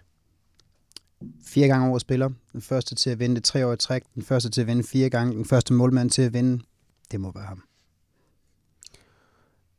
Valget falder på øh, David de Gea. Jeg bøjer mig. Jeg har fået nævnt Wayne Rooney. Jeg har fået øh, kippet lidt med fladet. Øhm, lad os hoppe tilbage til noget negativt igen. Nu har det været positivt længe nok. Vi skal have kåret over tidens fejlkøb. Ja. Niels? Øhm, jeg har faktisk fundet fem kandidater. Det siger alligevel en del.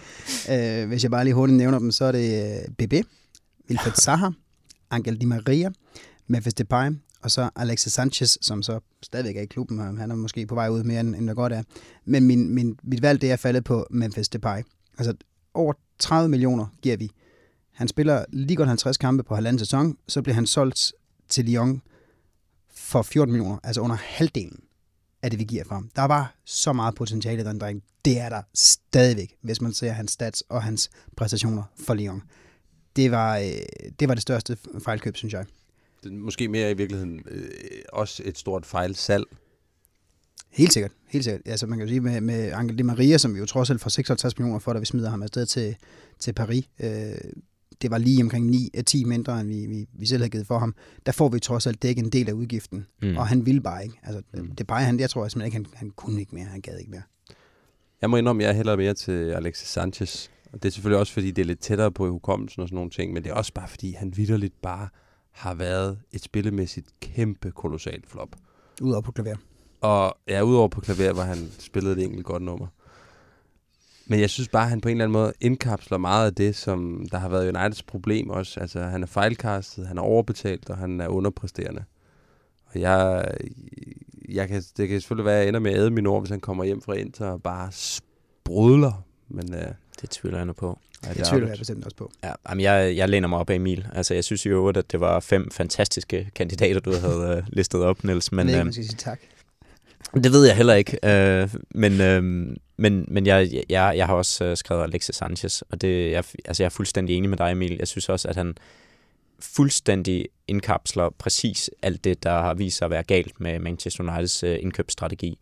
Øh, og altså, det er jo også bare en kæmpe joke, at han nu er på lån hos Inter, mens vi betaler hans løn. Mm. Altså, det synes jeg lidt siger det hele. Om en spiller, som jo inden vi købte ham, blev regnet for at være en af ligaens bedste offensivspillere. Altså, jeg aner ikke, hvad fanden det er, der er gået galt der. Nej, det var ikke uh, Ed Woodwards fineste time, og heller ikke Jose Mourinho, der jo var manager på det tidspunkt. Men der har alligevel også i det her årti været et parpletskud på transferfronten. Ja, det har der. Må vi jo sige. Så øh, måske skulle vi prøve at øh, tale om, hvem der har været årtiets bedste køb. Jeg har ikke særlig overraskende David de Gea. David de Gea, årtiets bedste spiller og årtiets ja. bedste køb. Det, det synes jeg ikke kan være så meget anderledes. Det, det har jeg også. Jeg har også skrevet David de Gea. Jeg synes egentlig, der har været et par stykker, som, øh, som jeg har listet op. Øh, men, men altså, jeg er også mit... Øh, Mit øh, valg er også faldet på David de Gea til sidst. Jeg synes også, at øh, en spiller som øh, Ander Herrera, egentlig, øh, som nu er blevet øh, skibet afsted igen, var på mange måder et, et øh, rigtig fornuftigt køb, og øh, altså på mange måder sådan lidt havde noget af det, som jeg synes øh, tidligere har været med til at kendetegne den perfekte øh, spillerprofil for et Manchester United-indkøb. Altså en hårdarbejdende, dedikeret type, som ikke var toppet endnu, men som man ikke var i tvivl omkring, besad et kæmpe potentiale. Øh, det synes jeg var, det synes jeg var et, et pletskud, øh, som så aldrig rigtigt blev sådan helt hundrede procent forløst, øh, men, øh, men, men stadig et, et rigtig godt indkøb. Men, men jeg synes ikke, der kan være nogen tvivl om, at David de Gea, som blev købt inden for det her årti, at det er simpelthen det bedste køb, Manchester United har foretaget sig. Jeg kan også godt blive lidt lun med tanken om købet af Robin van Persie, og hele den fortælling, der var med det mm. køb også. Altså, at hugge konkurrentens bedste spiller og kaptajn, det er, mm. altså, det er ikke bare lusket smart, det er direkte modbydeligt gjort af Ferguson, det der, på en rigtig fed måde. Ja, på en sådan helt sindssygt overlegen måde, ikke? Ja, det som var bare han, en magtpræstation. Ja, det var det godt nok. Det var fedt. Og så ja. alle dem, der frygtede dengang, at, at Van Persie på omkring de tredive år, han ikke ville vise sig at være de der tredive millioner pund, eller hvor meget vi betalte for ham hver. Altså, han ownede Premier League den sæson. Han det var han. så god. Altså, han var den, der spillede flest kampe for, for United i den sæson, otteogfyrre. Han var den, der scorede flest mål, tredive. Og han var også den, der lavede flest assists, femten styks. Altså, og at det så ovenikøbet slutter af med, at hele Arsenals hold og alle deres fans skal give ham en uh, stand-up honor på Emirates ja. i en af de sidste kampe. Det er rigtigt, det havde jeg faktisk ikke glemt. Det var så fedt. Fryd. Ja. Ja, men Fryd. Du har fuldstændig ret. Jeg synes også, man i, øh, i den forbindelse kan nævne uh, Zlatan Ibrahimovic, som man henter ind på en fri transfer, og som bare for mig at se var med til at skabe den her fortælling omkring, at nu er Manchester United på vej tilbage. Tilbage på sjette pladsen. Ja, det endte jo så med... Det er en syvende pladsen. Men øh, ja, ja, det, det er da på den måde en forbedring. Men, men nej, men det, jeg synes bare, at man henter Mourinho til kæmpe trænernavn, starter med at hente Zlatan Ibrahimovic, Paul Pogba, Henrikh Mkhitaryan og Eric Bailly. Altså, den bedste spiller fra den franske liga, bedste spiller fra den italienske liga, den bedste spiller fra den tyske liga, den sæson havde han været, Mkhitaryan. Det glemmer vi faktisk lidt nogle gange. Og så et kæmpe talent fra den spanske liga. Altså, hvor Zlatan Ibrahimovic på en eller anden måde var kronen på det værk der, som jeg faktisk synes var, altså, det, det, det smagte sgu af noget.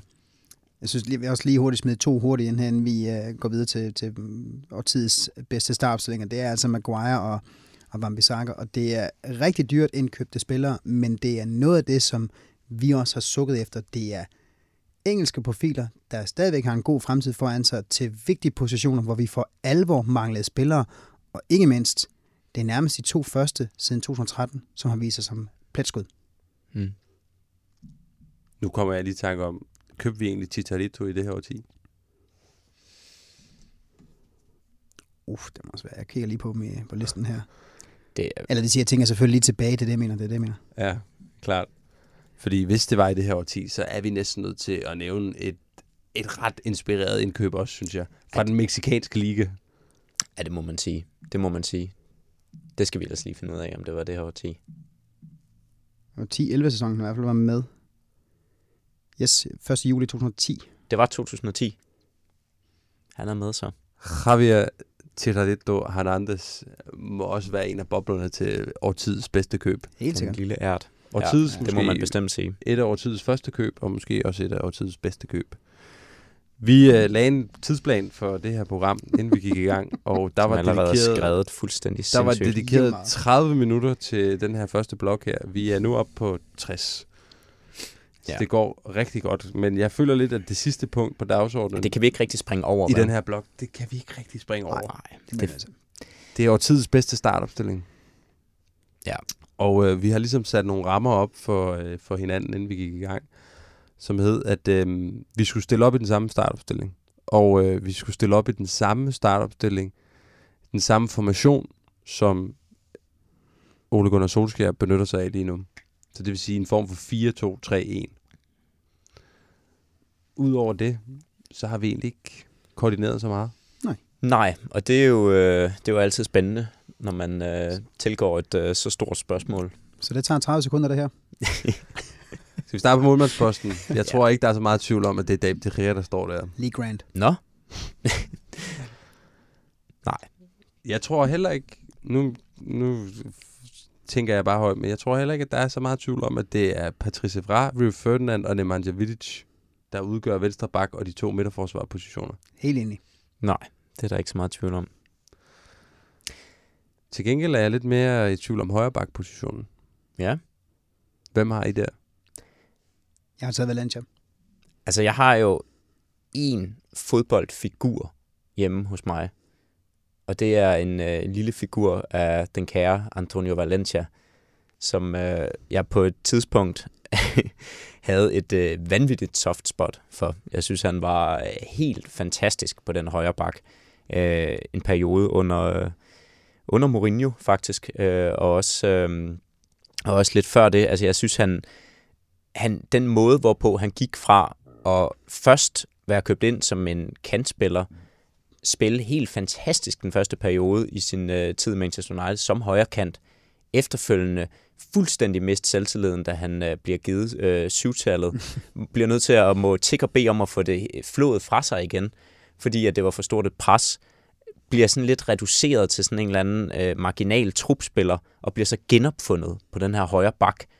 Jeg synes, det er en helt fantastisk fortælling faktisk om øh, en øh, faktisk ret undervurderet øh, klublegende. Øh, det tør jeg godt at, at sætte de, øh, de ord på ham, Antonio Valencia, som, øh, som også sluttede af med at være, være anfører i sin tid med Manchester United, på trods af, at der gik rygter om, at han ikke kunne et ord engelsk. Altså det, det siger alligevel også noget omkring hans, hans indflydelse og hans presence. Og så var de overarme, der er bare imponerende på en, øh, en højre bak. Altså, bygget af granit. Jeg har, altså, det var han eddermame. Jeg har også Antonio Valencia på højre bak, så vi er so far en af de første fem. Okay. Okay. Okay. Jeg vil sige, hvis, hvis årtiet havde løbet et par år mere, så tror jeg, at uh, Wan-Bissaka var strøget direkte ind. Men i min, i min optik, så kan man ikke komme på årtidshold, når man har spillet i klubben i et halvt år. En halv sæson. Enig. Nej. Og lige har vi gået et dumt strafspark for ikke så længe siden. Ja, det trænger altså, selvfølgelig også ned. Altså jeg havde faktisk, og det, det ved jeg godt, øh, altså nærmest er sådan helt blasfemisk at sidde her og sige, øh, på trods af, altså når man har spillere som Vidic og Ferdinand til sin rådighed, men, men jeg var faktisk fristet af at vælge, no, vælge nogle andre end dem. Jeg var faktisk fristet af at, at vælge Smalling.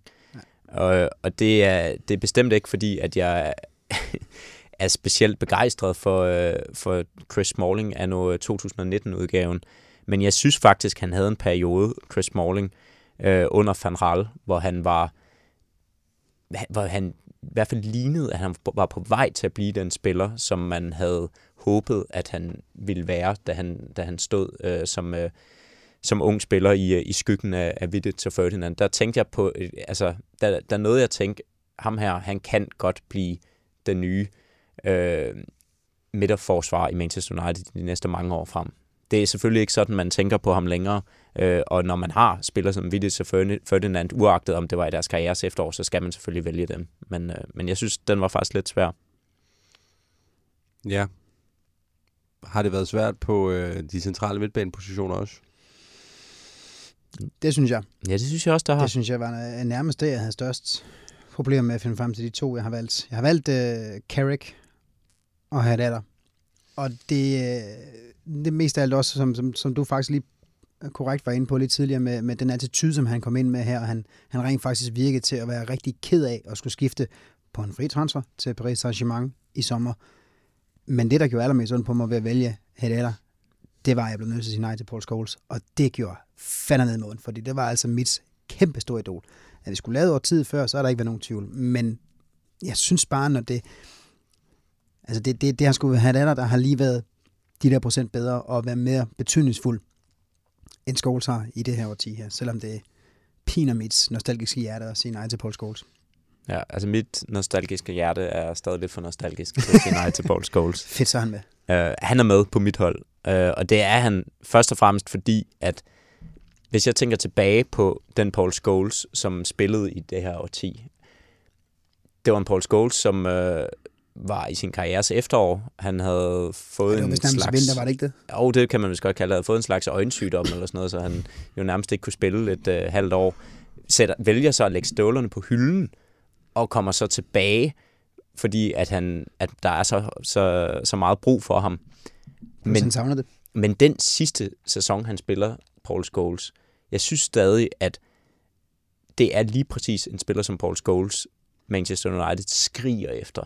Og hvis man kunne få Paul Scholes ind, selv i hans døende år, så vil jeg tage ham ind til hver en tid. Så det er derfor, at han, han finder altså vej til det her hold, uagtet om han var i sin karrieres vinter. Helt enig. Det, altså, det vil man også sige fuldstændig nøjagtigt om Herrera. Altså, det er, en, det er en spiller, som vi skriger på, og som vi har skrevet på nærmest også mens den tid, han var der. Ja. Men den eneste grund til, at jeg også hellere ville have Scholes, det her er de langskudsmål, han har præsteret. Ja. Og så har jeg også Carrick.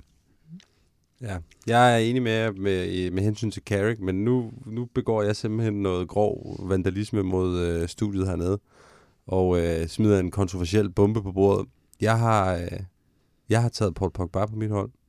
Bum, bum. Okay. Og guderne skal vide, og de fleste af vores lyttere sikkert også, at øh, jeg ikke er den største Paul Pogba-fan her i Kongeriget. Han hedder Daniel Odskov, jo. øhm, men øh, Paul Pogba har for mig været noget af det mest frustrerende i det her årti ved Manchester United, og står stadigvæk for mig som øh, på en eller anden måde også indkapslingen af meget af det, der er galt med Manchester United i dag. Men jeg synes stadigvæk, at man er nødt til at anerkende, at han er, i hvert fald igennem de sidste måske fire fem år, noget af det største fodboldtalent, vi har haft i den her klub her. Og jeg er godt klar over, at han ikke har præsteret på det niveau kontinuerligt ret lang tid i gangen i Manchester United, men det er der bare heller ikke ret mange andre, der har. I hvert fald ikke på den centrale midtbane. Og derfor synes jeg, at man kan argumentere for, at Paul Pogba simpelthen bare er så god, at han ryger ind på det her hold. Fordi vi er, nødt til, vi er også nødt til at skille det lidt ad. Altså vi, vi er nødt til, når vi sidder og sætter den bedste startopstilling, så skal det ikke tælle ned for Pogba, at han nogle gange gør nogle idiotiske ting uden for banen.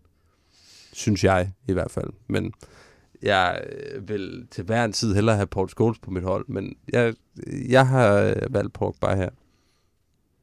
Jeg vil håbe, at han kommer på tyvernes all-time team. Og så synes vi, så synes vi giver pladsen her i tierne til nogle andre. Det vil jeg virkelig ikke håbe, han gør. Og oh, jeg vil da håbe, han, han træder igennem som en, en kæmpe figur, og han rent faktisk får lagt noget af det der alt for meget primadonna-type stil ja. fra sig, og bare koncentrerer sig om fodbolden, som han jo tydeligvis kan. Så jeg vil hellere have ham på årtiernes hold i tyverne, hvor han så har ført os til et par mesterskaber, end her for halvanden sæson i tierne, hvor han har været spøjs. Ja, men kan du se ham gøre det? Nej, det kan jeg måske ikke lige nu. Men man ved heller ikke, hvem det er, hvad der er for manager, der skal føre ham frem til det. Nej, det er rigtigt nok. Altså, jeg synes, det er et interessant valg med, med Pogba. Øh, og jeg køber fuld, fuldstændig øh, din øh, argumentation for at have ham med. Jeg synes bare, at han har simpelthen været så frustrerende for mig at se, at, at jeg, jeg, jeg ville ikke have det godt med at kigge på det her all-time-hold, hvis Pogba han var en del af det. Fordi det ville minde mig om det uindfriede potentiale, som jeg synes, Pogba han er et symbol på. Og, og, og jeg er fuldstændig enig med dig i, at, at Paul Pogba er jo altså, den mest talentfulde fodboldspiller, der er i Manchester United, der måske har været i Manchester United de sidste mange år. Men det er jo også det, der er så hamrende frustrerende ved ham, at han ikke lever op til det potentiale, for det synes jeg bare ikke, han gør. Det synes jeg, han gør i glimt. Gang imellem viser han, hvad det er for nogle fuldstændig fantastiske øh, fodboldmæssige kvaliteter, han besidder. Men jeg synes bare ikke, han leverer det på et tilpas nok øh, kontinuerligt niveau til, at man kan sætte ham i en startopstilling på årtiets hold for Manchester United. Det synes jeg simpelthen, han har været for frustrerende en spiller til. Der er noget lidt ironisk, synes jeg, over, at vi sidder og diskuterer en position på midtbanen, om det skal være Paul Pogba eller Paul Scholes. Fordi at det på en eller anden måde også er en del af hele fortællingen om Pogba mm. og Manchester United, at han jo valgte United fra, fordi han følte, at han blev vraget til fordel for blandt andet Paul Scholes. Og en midtbanekonstellation af eksempelvis Fabio og Jisung Park, som Sir Alex Ferguson kunne finde på at stille med, før han ville bruge den her unge akademispiller, Paul Pogba, hvorfor han jo så valgte at tage til Juventus. Mm. Og at vi så nogle år senere skulle betale næsten en milliard kroner for at få ham tilbage igen. Det er, man kommer ikke, bare ikke udenom, at om vi kan lide ham eller ej, så har Paul Pogba virkelig været en figur i Manchester United i det her årti. Det har han. Men om det så berettiger, at han kommer på, øh, på den, i den bedste startopstilling, det øh, vil vi lade være op til de enkelte og beslutte sig for. Vi deler selvfølgelig vores startopstillinger her. Efter udsendelsen, så kan I selv kigge på dem, hvad især, og øh, give jeres egen mening til kende. Men vi skal jo selvfølgelig have dem gjort færdig først, og vi er nået til øh, den næste kæde på banen. Ja. En højre kant, en øh, hængende angriber, offensiv midt, tier, kald det hvad du vil, og en venstre kant. Mm-hmm. Skal vi tage en hver? Det kan vi gøre. Jeg, har, jeg er ikke sikker på, at vi er enige. Nej, det Jeg har øh, Nani på højre kant. Okay. Okay. Ham overvejede jeg også. Ham har jeg ikke. ham overvejede jeg også, jeg har ham som en bobler. Jeg tog ham heller ikke, jeg tog uh, Rashford. Jeg tog også Rashford. På højre kant? Ja. Hvor mange gode kampe har han spillet på højre kant, synes du? Ja, det er, så, det er så til gengæld et, øh, et godt spørgsmål. Øhm, det, det er ikke voldsomt mange gode kampe, han har spillet på højre kant. Men, øh, men jeg synes stadig, at diskussionen omkring Nani, synes jeg på en eller anden måde, altså fordi jeg, jeg, jeg sad og kiggede mange af de der spillere igennem, som har været i Manchester United øh, i det sidste årti, og tænkte, åh, oh, det var en fed spiller, det var også en fed spiller, det var sgu også en fed spiller. Men hvor mange af de spillere var egentlig faste spillere på det tidspunkt, de var i klubben? Og det var der ikke ret mange af dem, der var, og der synes jeg, Nani falder lidt i den samme kategori, at han var jo aldrig rigtig nogensinde en stjernespiller i Manchester United. Han var sådan en eller anden mærkelig figur, som var et kæmpe talent og blev skrevet op til at være den nye Cristiano Ronaldo, men som aldrig rigtig nogensinde forløste det potentiale, og som jo ofte sad på bænken, og så kom han ind, og så spillede han fantastisk i stimer, og så sad han på bænken igen. Altså, så, så jeg... Jeg kan godt forstå, øh, at man vælger Nani, fordi jeg synes også, at han var det mest oplagte alternativ, og jeg kan godt forstå argumentationen med, at Rashford faktisk ikke er en højre kant, og alligevel så har jeg sat ham på højre kant, men det var, men det var i mangel af bedre, og så fordi, at jeg egentlig synes, at Rashford fortjener at få en position på det her hold, og der var ikke plads til ham som angriber, og heller ikke som hængende, og heller ikke på venstre kanten. Helt enig. Jeg har til gengæld Marcus Rashford på venstre kanten, så okay. Lad mig høre, hvem I har der. Jamen, jeg har, jeg har Giggs. Ja, jeg har taget vores flyvende hollander over Van Persie og smidt ham ned på venstrekanten. Okay. Okay. Der har han selvfølgelig også spillet i, i Arsenal i mange år. Mm. Ja. Og det Hvem havde spændende. Du i øvrigt på højrekanten? Det er noget, vi stadig... Rashford. Rashford. Marcus Rashford. Ja. Okay. Ja, kreativt. Som tier. Det efterlader os jo med tieren. Der tænker jeg ikke, der kan være så meget diskussion, kan der det? He goes by the name of Wayne Rooney. Enig. White Martha. White Pelle, så. Ja, man skal eddermame være hvid for at være en White Martha. Det er han selvfølgelig også. Den kære Wayne Rooney. Men det var fedt, da han fik sin hårtransplantation. Det var stadig ikke noget af det fedeste. Han har givet os nogle fantastiske jubelscener også, ikke? Altså, der har både været har boksen... Ikke, har han ikke fået et par stykker? Jo, det har han jo netop, og han har også fået det der spray der, som han også var ude at juble med på en gang, og så var der selvfølgelig boksejublen, øh, og så var der også den her på udebane mod West Ham, kan jeg huske det, på Upton Park, hvor vi kommer fra nul to og vinder tre to, hvor han efter det tredje mål, han sparker ind på strafspark, løber ud, what, fucking what, til kamera, og får tre dages spilkontant ja, for at sige rigtigt. Fucking direkte det på live fjernsyn. Hold ja. Kæft, jeg elsker den mand, det gør jeg så stadigvæk. Kan I huske, at han øh, var i scoringskrise, og havde fået groet sig et kæmpe skæg, som han nægtede at barbere af, før at han kom ud af sin scoringskrise. Kan I huske, hvad han gjorde, da vi slog Liverpool af tronen med flest Premier League-trofæer? Da vi vandt nummer nitten. Han fik taget et billede, hvor han havde fået barberet sin, bryst, sin brysthår, altså de, de, de hår, han har på brystkassen. Så der var et lille nitten symbol. Nej, og to billeder af det. Altså en direkte fuckfinger til Liverpool. Han er jo selvfølgelig en gammel Everton-dreng, Rooney, og sluttede også. Det er, nu er han jo så tilbage i Derby, men, ja. Men det er sjovt at tænke tilbage på det her, fordi Rooney, og det er ikke fordi, vi skal åbne en helt anden diskussion nu igen, fordi tiden den flyver, men Rooney er jo også fortællingen om, hvordan at typerne på det her Manchester United-hold har ændret sig i løbet af det her mm. årti. Rooney er jo en uddøende race. Vi får ikke typer som ham igen. Nej. Nej, det gør vi ikke. Nej, så meget brysthår har McTominay ikke. Nej, ikke endnu i hvert fald. Ja, det er han helt bestemt en uddøende race, øh, desværre. Altså, øh, han falder vel nærmest lidt i den der øh, Paul Gascoigne-kategorien, øh, dog uden øh, alle øh, hans problemer ellers, men... Åh, øhm, oh, der var vist rimelig mange problemer omkring Rooney, var der ikke det også? Der var jo også noget, noget utroskab, og der var også jo, jo, ting at sige. Jo, jo, men, men altså, mig bekendt har, har han i hvert fald ikke haft problemer med alkoholmisbrug og... Ikke misbrug, gambling, men jeg tror, der har været gambling, og gambling er den karakter. Nu er, er han jo fra Merseyside. Jo, jo, altså, jo, jo. Det, det lærte de jo i, i, i ja. børnehaveklassen, ikke? Altså. Ja. Noget, det det, noget af det sjoveste, det var før, at Twitter rigtig blev en ting, som øh, blev fuldstændig professionel kommunikation. Der var de her fodboldspillere jo alle sammen på mediet, og de brugte på en lidt... Det var som om, de ikke rigtig havde forstået det, nogle af dem. Og øh, Wayne, tror, Rooney, Wayne Rooney Wayne Rooney især, de gamle tweets, er der jo nogen, der har fundet frem og har taget nogle billeder af. Og nogle af de ting, han skrev inde på Twitter, det er bare Så grineren. Han, han skrev, skrev en besked til, Wayne, uh, til Rio Ferdinand om aftenen en eller anden dag. Hey pal, do you need pick up before training tomorrow? Eller en dag, en dag i juli måned, hvor han sidder på ferie et eller andet sted og sikkert spiser sig tyk og dejligt og skriver på Twitter, does anyone know when the Premier League season starts again? Men der, men der var vel ikke rigtig nogen af os, der havde fattet, hvordan man brugte de medier der i starten. Altså hvis man kigger tilbage på sin Facebook-væg, tilbage oh, fra der starten af, ja, hvad har det været, sådan noget, to tusind og syv til otte. Ja. Det er eddermame også. Bare starten griner. Af det her årti. Ja. Det er helt skidt. Ja. Det var et lille Wayne Rooney side, øh, sidespor, vi var på ja, vej ned af. Men det har han også fortjent. Det synes jeg også, han har fortjent. Ja, nu, øh, han nu, har nu, nu, nu fik han ikke titlen som øh, årtiets spiller, så ja, får han enig. Den her lille øh, side-tour. Det betyder jo så, at der ikke er nogen af os, der er ikke nogen af os, der ja, har ham på øh, den position, han vel egentlig blev købt ind til. Som øh, angriber. Nej, men det kunne han også godt have været. Mit problem var bare, at jeg synes ikke, at der var nogen, som var oplagte at sætte på den position, som jeg satte Rooney på. Hmm. Altså, du tænkte ikke, at Jesse Lingard havde gjort sig fortjent til, til pladsen? Ja, det skulle være den mest oplagte øh, bejler, vil jeg sige. Hvem har I på spidsen? Mm, jamen, jeg har Van Persie. Ja, det kunne man jo også sagtens. Ja, ja, det har jeg også. Jeg har min yndlingsbulgar i hele verden. Dimitar. Berbatov. Berbatov.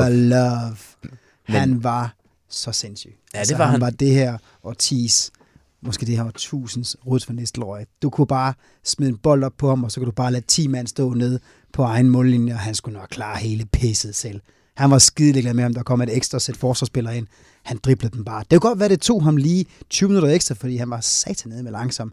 Men når han så endelig fik gang af de der ben der, og de driblinger der, det var satanede slalomløb, der var i vældklasse. Og det, jeg siger kun vældklasse, for jeg kender ikke det bulgarske ord for det. Hold kæft, hvor var han god, mand. Og så var han jo en skarpskytter, som bare, altså, han kunne score overalt for banen. Det var helt vildt. Ja, jeg, jeg, altså, jeg er fuldstændig enig med dig. Jeg, jeg elskede også øh, Berbatov, men, øh, men, men det var jo bare ikke, det var ikke mange sæsoner her i, øh, i tierne, at han... Øh, det var noget, jeg godt, jeg selvfølgelig har valgt Van Persie, så det, altså, der falder min argumentation sæson. Fuldstændig til jorden. Og Rashford. Men, Og Rashford, han har trods alt haft lidt mere end en sæson. Ja, ja. Men, men det er rigtigt, Berbatov, han var eddermame en dejlig spiller. Men også en spiller, som præsterede meget i stimer. Altså, så ja, scorede han lige fire mål en kamp, og så scorede han ikke de efterfølgende tre. Scorede fem mål, ja, hvad var det? Det var Blackburn, Blackburn på hjemmebane, hvor vi vinder syv et. Og så scorede han også i to efterfølgende, mener han der. Og så kan det godt være, at han lige havde et par pauser, hvor han var træt af at løbe lidt. Jeg elsker stadig den der statistik, der var for en... Var det ikke en bulgarsk landskamp engang, hvor han var blevet registreret til at løbe lige godt en kilometer på de der halvfems minutter? Shit, man. Altså, det er nogenlunde det samme, jeg kan klare på halvfems minutter, men det er... Ej, det er fandme... Ham, ham, ham kunne jeg sgu godt lide. Han var cool. Og så, han. og så tegnede han sig også for måske en af de fedeste detaljer, jeg nogensinde har set i en Manchester United-kamp. På, på baglinjen der. Ja, ja, ja, ja, det var sindssygt. Og alene det var også nok til, at altså, det, det, det synes jeg, han fortjener en plads på. Men jeg kan sagtens se med... Van Persie lægger ham oppe som, som spidsangriber. Det fortjener han trods alt også for den sæson, tolv tretten. Jeg synes bare, at den sæson, altså, han var simpelthen så god, at jeg altså, nærmest ikke kan huske, at nogen angriber nogensinde har været så god. Det skulle så lige være... Ja, det vil jeg nærmest ikke tage, tage det navn i min mund, men øh, en Luis Suarez øh, efterfølgende for, for Liverpool. Men ellers, jeg kan ikke huske, hvornår en, en angriber har været så dominerende i Premier League. Ah, Drogba synes jeg også var det nogle sæsoner for Chelsea. Ja, det var han. Men, det var han, men, men, synes, men, jeg, jeg men, fuldstændig ret. En af men, til, men siden Van Persie i hvert fald. Det er også en af grunden til, at jeg godt kunne lide at have Berbatov var, at vi øh, snodede ham lige for snuden af City. De har lige fået en masse penge. Nu skulle de ud og vise, at de kunne tage en, de kunne tage en topspiller fra deres nærmeste konkurrent, Spurs på det tidspunkt der. Der var nærmest aftale med ham. Han var vesten derude og kigge og skulle på træningsfaciliteterne. I Citys træningsfaciliteter, og så kom United i aller sidste time af det der januarvindue, bare lige sagde, du kan spille for os jo. Ah, yes. Og så tog han til United. One look at City, and he said, fuck. Lige præcis. Men noget, som er meget sigende og øh, kendetegnende for de her hold, vi hver især har sat, det er jo, at øh, det er ikke ret mange spillere, som er kommet til klubben efter de første tre år af det her årti. Nej.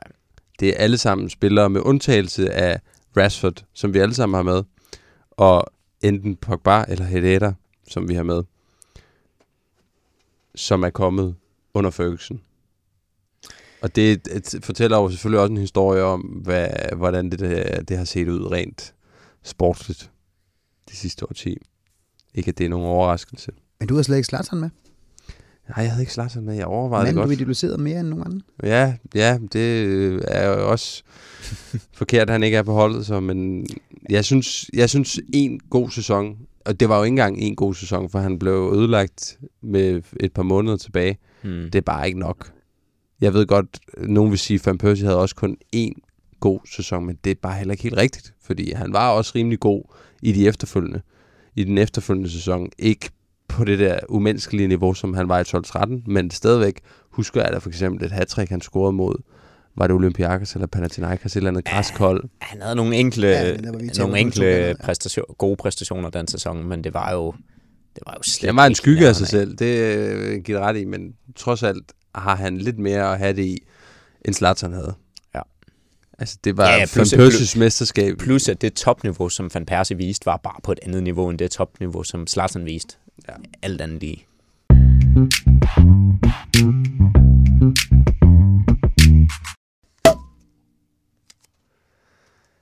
Ja, som I kan høre derude, så øh, bliver vi simpelthen nødt til lige at poppe en flaske falsk champagne mere, fordi at... Øh, mm. Det blev lidt, øh, ja, det må du meget gerne, Jonsen. Det blev lidt længere, end vi lige havde regnet med det første tilbageblik. Det håber vi, at øh, I er helt ok med. Jonsen, hvad er det, vi får hældt op i glasene nu? Jamen, det er en, øh, gro, en god Gran Baron, en øh, cava semi-seco uh. med todo tradicional. Ja. Jamen, det er vigtigt. Traditionen, dem skal vi holde i hævd. Især den her tid. Ja. Jeg kan afsløre, det er faktisk noget, jeg har medbragt, og det er lidt mere sødt, kan jeg smage nu, end det, det? det, vi drak før. Det vi sgu også bruge på. Vi har brug for nogle søde tider. Ja, lige præcis. Og nu ændrer vi altså tidsperspektivet en anelse, og øh, kigger, i stedet for at kigge tilbage på det seneste årti, tilbage på det seneste år, altså to tusind og nitten, hvis der var nogen, der skulle være i tvivl. Noget mere overskueligt, men også noget mindre festligt. Det startede ud som en drøm, da Solskjaer gik fra sejr til sejr til sejr, slog mægtige Paris Saint-Germain ud af Champions League, og fik også hernede i studiet til at drage paralleller til Frodos umulige bedrift i Ringenes Herre. Men ak, det blev hverdag igen, og United har rent pointmæssigt klaret sig akkurat lige så dårligt i to tusind og nitten, som de gjorde i Jose Mourinhos sidste halve sæson, og som de gjorde i David Moyes-sæsonen i to tusind og tretten fjorten sæsonen. Betyder det så, at vi er blevet slået tilbage til start? Betyder det, at Solskjaer overhovedet ikke har formået at rykke os? Tror vi overhovedet på Nordmandens projekt? Det er spørgsmålene, som vi værter har diskuteret med forskellige gæster så mange gange, at vi dog nok har talt for det længere. Og derfor så dropper vi hele den diskussion i dag. Vi gør noget andet i stedet. Øhm, vi bruger to tusind og nitten ikke til at eksaminere Solskjaer, men vi bruger i stedet kalenderåret til at diskutere en anden påstand, og det er nemlig, havde Jose Mourinho ret? Havde Jose Mourinho ret? Altså, da den portugisiske manager fik sparket i december to tusind og atten, der var nok ikke mange af os, som var imod beslutningen. Det føltes som om, at hele Old Trafford stod i flammer. Managerens forhold til ledelsen var elendigt, til fansene lige så, og han havde, så at sige, tabt omklædningsrummet. På banen, der tabte de for det meste også bare. Men som det også gør sig gældende med Manchester Uniteds kampe, så er analysen altid skarpere, når man lige har fået tingene lidt på afstand. Og derfor vil jeg øh, gerne genåbne denne arkiverede sag og give Mourinho en tur mere i podcaststudiets diskussionsmaskine. Og udgangspunktet bliver nogle af de ting, som portugiseren gjorde, som rent faktisk var det, der gjorde ham upopulær, og som i sidste ende førte til fyringen. Lad mig give nogle eksempler. Mourinho kritiserede ledelsen for ikke at ville investere nok i truppen. Mourinho ville have haft Harry Maguire eller en anden midterforsvar, men fik ingenting.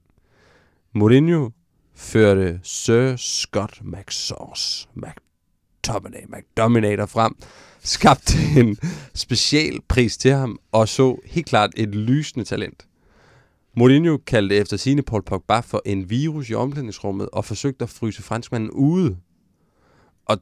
Nu kommer jeg endelig frem til at kaste øh, bolden videre her. Har to tusind og nitten ikke bare vist os, at Mourinho havde ret hele vejen igennem?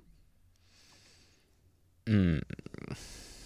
Og hvis der er nogen, der sidder i gang med øh, introforløbene på Journalisthøjskolen, så kan jeg fortælle, det jeg lige gav Jonsson her, det var et meget ledende spørgsmål. Ja. øhm, ja, og så vil jeg gøre det, som... Øh, nu skal du køre rigtig som, sports. Som, som, køre sports som, altid, Dom, som, som, man, som man altid kan gøre, hvis man øh, synes, at øh, studieverdenen er ved at give en nogle lidt for ledende spørgsmål og sige, at man ikke nødvendigvis stiller sig helt enig i øh, præmissen for det opsættede spørgsmål. Uh. Øhm, fordi jo... tallet stiger og stiger. Ja, ja, ja. ja. Jeg skal nok prøve at tage ned igen. igen. Ej, fordi jo, du har, du, har ret, du har ret i, at han, havde, at han havde ret i de ting, som du opremser her. Men mange af de problemer, som der kom med Jose Mourinho, var jo også nogle problemer, som han langt hen ad vejen skabt for sig selv, synes jeg. Ja, øh, han, han har jo, det har jo vist sig, at han havde en meget, meget valid pointe i forhold til, da han kritiserede ledelsen. Men spørgsmålet er jo, om det var den rigtige måde, han gjorde det på, eller om man burde have taget sådan noget internt. Øhm, og sådan kan man ligesom blive ved hele vejen igennem, synes jeg, med Mourinho. Han skabte utrolig mange problemer for sig selv. Øh, og når man ser ham nu over for for eksempel en Klopp eller en Guardiola, så kan man jo nogle gange også tænke, sådan mange af de ting, han gør, det er der enormt mange reaktioner på. Altså, så er det lige pludselig et kæmpe øh, tema, at han øh, sætter en Ndombele på, på bænken for, for Tottenham, eller at han sætter Eric Dier ind og lige pludselig øh, giver ham en central rolle igen. Mange af de ting, han gør, som andre managers også gør, bliver lige pludselig en stor ting, fordi det er Mourinho. Og det tror jeg også, at, at øh, tilfældet var med ham i United, men der er bare en grund til, at tingene bliver så store med Mourinho, fordi at han, han vader altså simpelthen selv ind i den konfrontation. Han vader ind i de problemer, som, som bliver skabt omkring ham. Og, og det, det er noget af det, som jeg synes var, var problemet med Mourinho, at han, han starter jo en brand alle de steder, han er. Og så er det ligesom øh, op til andre at slukke den efterfølgende. Men, men han havde da ret i, at der var mange ting, som skulle... som havde, altså, som der var behov for at blive brændt af i Manchester United. Men hvis vi nu lige, ja, som du siger, behov for at blive brændt af, fordi hvis vi nu lige holder os til Manchester United som vores case-eksempel her, var det måske i virkeligheden ikke også bare det, som United ville have haft allerbedst af, altså at få rusket op i tingene og øh, få påpeget, fordi hvis ikke, hvis ikke vores manager kan påpege det, hvem skal så, hvem har så magt nok til at kunne påpege, at der er altså nogle ting her, der er galt. Der er en sportslig ledelse her, som ikke er klar til at investere nok. Altså, vi fans har i hvert fald prøvet i mange år, både med ledelsen og med de helt høje herrer, og vi havde også sagt, at der måske var der ikke helt så godt det på spillerfronten, som det måske kunne have været, og i hvert fald på managerfronten, som det måske kunne have været. Så han, det havde Mourinho selvfølgelig også sat sig ind i, før han sagde ja til det, han jo sagde var sit drømmejob, som var at komme til Manchester United. Han skulle have haft det før. Det var jo, har der også været masser at snakke om, og måske havde det så været noget helt andet, vi har siddet og snakket om den dag i dag. Det er altid sjovt at sidde og kigge tilbage på. Men jeg synes, det er rigtigt nok, at han har ret i mange af de ting, han kom ud med. Men jeg synes også, det har været meget den let købte løsning for hans vedkommende. Det var lidt for ham at gå ud og kritisere ledelsen, fordi spillerne, eller undskyld, mange af fansene i forvejen var utilfredse med ledelsen. Derimod får han også skudt nogle af de kritikspørgsmål, som kommer hen mod ham, sendt videre op. Jamen, jeg fik jo ikke det spiller, jeg vil have. Mm. Jamen, den spiller, som jeg rent faktisk vil have, er lige pludselig en virus i omklædningsrummet. Men det er, så det er bare den lidt letkøbte løsning hele vejen igennem. Han fik sgu også lov til at købe midterforsvar. Han fik lov til at spendere røv mange penge. Han valgte bare ikke at gå efter nogen i ledelsens rolle gode nok midterforsvar. Hvorfor de så venter et år, så køber øh, Maguire for så mange penge. Det igen ledelsen er galt med. Men det var ofte bare ham, der sendte skylden lidt videre, synes jeg. Men det var måske også et, altså et udtryk for, at de på det tidspunkt ikke længere troede på Mourinho. Fordi det tror jeg ikke, at de gjorde. Altså jeg tror ikke, at, at ledelsen til sidst havde tillid til, at Mourinho kunne finde ud af at forvalte alle de penge, som de stillede til rådighed. Fordi Niels har jo fuldstændig ret i, at der blev jo penge stillet til rådighed. Altså vi har jo før ramset op, hvordan at man det første transfervindue, Mourinho kommer til klubben, henter Zlatan Ibrahimovic, Paul Pogba, Henrikh Mkhitaryan og Erik Bailly. Det er jo et fuldstændig vanvittigt transfervindue. Og det efterfølgende sommertransfervindue henter man Lukaku. Altså, det var jo ikke, fordi man ikke brugte penge. Øhm, men, men, men, men det er rigtigt, at til sidst og det sidste transfervindue, der blev Mourinho ikke bakket op af ledelsen. Og det var så der, hvor, hvor han valgte at tage til genmæle og gå ud og kritisere dem. Og der havde han bestemt nogle valide pointer, da han gik ud og kritiserede dem, fordi at det blev jo, og det er jo også noget af det, som man skal måske takke Mourinho for, at han påpegede jo mange af de problemer, som man faktisk ikke var klar over øh, som fan, at der var i klubben. Altså man anede jo ikke, at det stod så slemt til, som det gjorde øh, øh, med, altså, med det rent organisatoriske bag øh, klubben. Og, og, og det synes jeg, at Mourinho var med til ligesom at påpege, at prøv at høre, det her det sejler. Øh, og, og, og, og spørgsmålet er så, om det er specielt klogt, når du har et, et job, som, som du gerne vil beholde, og gå ud og påpege de ting offentligt, og man ikke burde have taget det internt. Det ved jeg ikke. Det er måske meget rart for os United-fans, at vi nu sådan er kommet til at, at kende til noget af, af alt det moras, som, som, som der jo tydeligvis har været, også inden Mourinho kom til klubben, og som måske også er en del af forklaringen på, hvorfor at hverken Moyes eller Van Raal havde specielt øh, gunstige arbejdsvilkår. Og jo, han havde da ret i, at source of the fucking bomb, som øh, du har skrevet i, øh, i spørgsmålet, og at United havde brug for en ekstra midterforsvar, og man kan også diskutere, om han ikke også havde ret i, at Pogba er en virus i omklædningsrummet. Det ser i hvert fald ud som om, at der er nogle problemer med ham, som, øh, som det ikke kun er Mourinho, øh, som, øh, som skaber. Øhm, men, men jeg synes også, at altså, som, som Niels siger, det var jo også en spiller, Mourinho, altså Pogba, som Mourinho selv gerne ville have til klubben. Så der er mange af de ting, som, som ligesom efterfølgende blev et kæmpe problem for ham. Det var jo også noget, som han selv havde været med til at starte i første omgang. Og da han så er ude der i, i, i, op til sæson nummer to, hvor han henter Lukaku, og han henter Matic, som han jo i den grad også kendte, og så henter han også Lindeløf, så får han endnu en for, central mm. forsvarsspiller.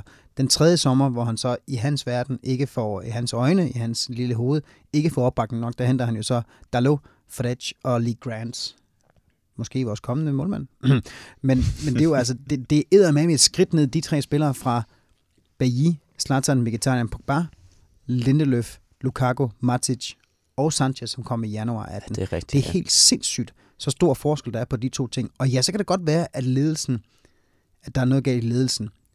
Men som Jonathan også er inde på, så er det nok, fordi de ikke simpelthen har tiltro til Mourinho mere. Men hvis de ikke har det, hvorfor fanden har de så ikke sparket ham ud noget før? Ja, og det, og det, det kan man så også diskutere. Jeg synes jo, at de, altså, hvis ikke man tror på manden længere, altså, så, bliver, så bliver man simpelthen nødt til at fyre ham. Altså, og det var jo det, der var så prekært ved den her situation, at de havde jo givet ham en kontraktforlængelse i foråret inden øh, op til, den her, øh, til det her transfervindue i sommeren. Og, og, og der kommer det jo bare til at se helt vildt mærkeligt ud. Og det var jo så også det, som efterfølgende har, har fået skabt hele den her protestbevægelse øh, mod et Woodward og, øh, og, og selvfølgelig også den allerøverste ledelse i United, som der længe har været. Øhm, men, men hvor det blev tydeligt, at at det ikke var træneren nødvendigvis, der var problemet, men at, at det var simpelthen nogle mere strukturelle problemer, som, som var til stede i Manchester United. Men, men alle de her ting, synes jeg, han havde ret i Mourinho. Noget, han ikke havde ret i, og noget, som gjorde, at jeg synes, at det stadig var rigtigt at fyre Mourinho, var, at han havde ikke ret i, at Anthony Martial, han skulle fryses ud. Han havde ikke ret i at gå ud og omtale sine spillere på den måde, som han gjorde i pressen med Luke Shaw. Han havde ikke ret i, at hver eneste gang, at Manchester United leverede et dårligt resultat, så var det spillerne, den var gal med, det var ledelsen, den var gal med, men det var aldrig nogensinde ham, den var gal med. Jeg synes ikke, han havde ret i alle de problemer, han skabte omkring klubben. Han havde heller ikke ret i, at han skulle gå ud og skabe et problem omkring øh, Romelu Lukaku på et tidspunkt, hvor der ikke var et problem. Altså, på det tidspunkt var Romelu Lukaku topscorer i Manchester United, og jeg, altså, mig bekendt var der ikke noget, altså fansene havde ikke noget problem med ham. Der, der var selvfølgelig nogen, som, som synes, at han havde et dårligt first touch, og det havde man givetvis hele tiden synes, hvis man, øh, altså, hvis man havde fulgt Lukaku, inden han kom til United også. Men, men på det tidspunkt, hvor, hvor Mourinho går ud og i tale sætter, at han synes, at fansen er hårde ved Lukaku, der var det meget bekendt ikke nogen opstand mod Lukaku fra fansens side. Det var ligesom et problem, som Mourinho skabte ved at i tale sætte det. Og det synes jeg, han har gjort igen og igen og igen og igen. At han har skabt nogle problemer for sig selv og for klubben ved at italesætte dem på et tidspunkt, hvor de måske egentlig ikke var, var der. Men han har vel aldrig skabt nogle problemer. Det er det, han gør, men, men han gør det vel ikke, uden at der er en reel hensigt. Altså, hvis du tager et par af de eksempler, du lige nævner der. Luke Shaw bliver den årets spiller i Manchester United i sidste sæson. begynder at præstere rigtig, rigtig godt, også under Jose Mourinho i den sæson, efter en, en periode, hvor Mourinho har været rigtig hård ved ham, i pressen også, på grund af hans form, på grund af hans indstilling til træning, osv. osv. Mm. Det var vel et reelt problem at påpege. Anthony Martial, som han forsøgte at fryse ude, som han forsøgte at komme af med, har jo også haft, hvis ikke et attitudeproblem, så i hvert fald et arbejdsproblem på banen, som, som Solskjaer også har adresseret, at han simpelthen er nødt til at arbejde hårdere. Det er vel ikke, det, det er vel ikke nogen, nogen fuldstændig ubegrundede øh, problemer, han påpeger. Men er der behov for det? Men, altså er der behov for, at den mand, som du sætter din største tillid til som spiller, går ud bagefter, du ved for fanden godt, du har leveret en dårlig kamp. Du ved godt, du måske møder ind til efter sommertræningen med lige tre glas sangria for meget i, i maven. Altså, det, det, det ved du for fanden godt. Der er vel ingen grund til, at han skal gå ud og få alle folks opmærksomhed omkring sig der, over på det. Der sidder rigeligt af pundits. Der sidder tre gutter i en studie i København, og lige nu og snakker om, de spiller også. Ugenligt, ugenligt, ugenligt. Det behøver ikke at være hans øverste chef, den tætteste chef, han overhovedet har. Den mand, han skal have det stærkeste tillidsforhold med, der går ud og sviner ham til foran hele verdenspressen. Jeg er helt enig, og jeg synes lige præcis, at det her det er problemet med, med Mourinho, at man ofte er enig i meget af det, han siger. Man sidder som fan og tænker, ja, det er en fuldstændig korrekt analyse, du kommer med, men jeg forstår ikke det behov for at italesætte det.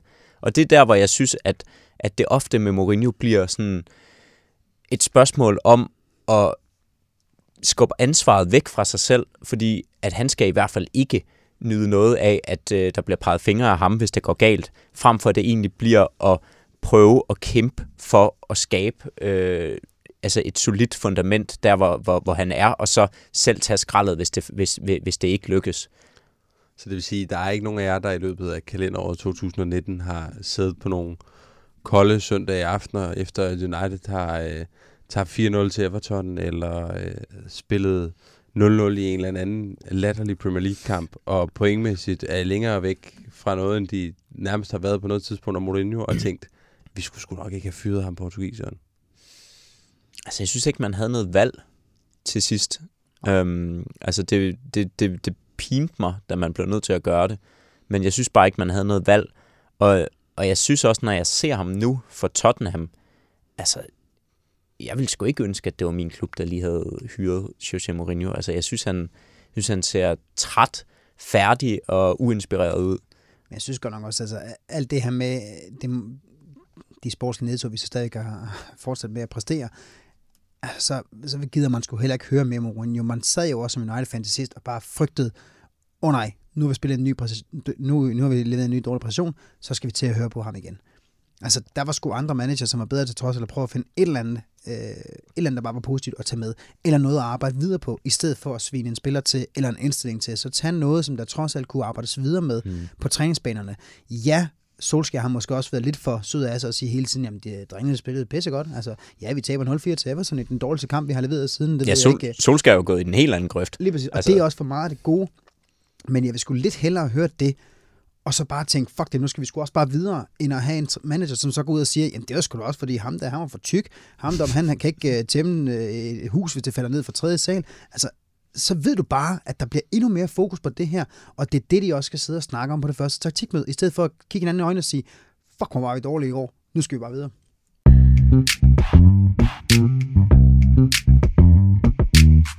Og lige netop også fans, som altså ikke gad at høre mere på ham der portugiseren, som klubben altså også smed på porten. Ja, vi har jo altså så sandelig også været ude på noget af en tumultarisk rutsjebanetur, som har sendt os i himlen, helt op i de højeste ozonlag, men altså også helt ned under gulvbrædderne, dybt ned i kulkælderen, ja vel nærmest helt ned i helvede.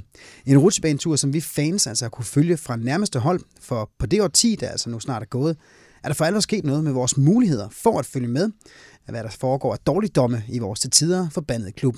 Teknologien har så også gjort det meget nemt for os at kommentere på alt, hvad der foregår, og derfor kunne det måske være lidt interessant at sådan se lidt indad på os fans og kigge lidt på, hvordan har vores rolle i hele det her moras egentlig ændret sig i årtiets løb. Har I to, Emil og Jonathan, har I kunne mærke, at jeres rolle som fans har forandret sig i det årti, som vi nu snart lægger bag os? Ja, helt klart. Helt vildt. Ja. Helt vildt. Ja. Skal vi lukke den her?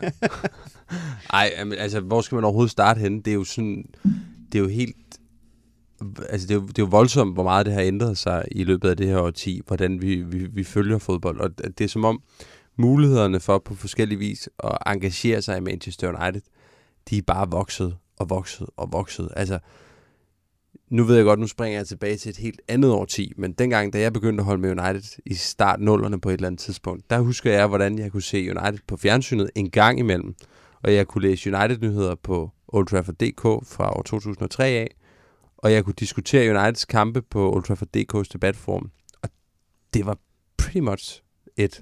I dag, der kan du følge med på så mange forskellige måder, på så mange forskellige platforme, at du kan få danske United-nyheder, meninger og alt muligt andet indhold serveret fra hundredvis af forskellige brugere og hjemmesider, og hvis du har en telefon, så kan du i princippet starte dit eget Manchester United-medie på YouTube eller Twitter.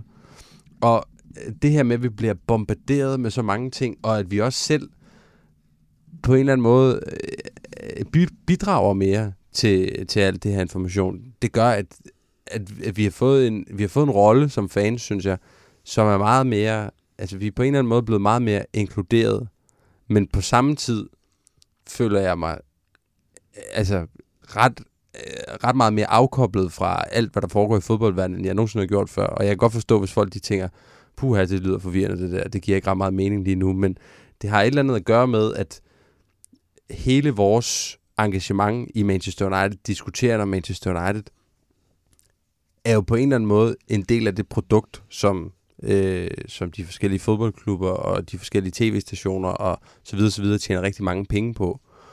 Og det er lidt som om, at det er det, vi er der for. Altså, vi er der ligesom for at holde hjulene i gang.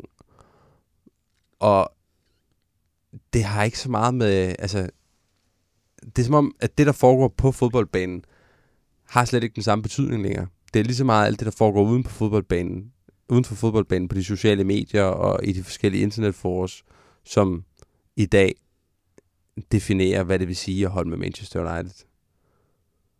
Jeg ved ikke, hvordan, om, om du kan tage over herfra, Jonsson, om det, du kan finde hoved og hale i... Jamen, jeg synes, øh, at jeg, jeg, jeg er fuldstændig enig i, øh, i hele din opremsning her, faktisk.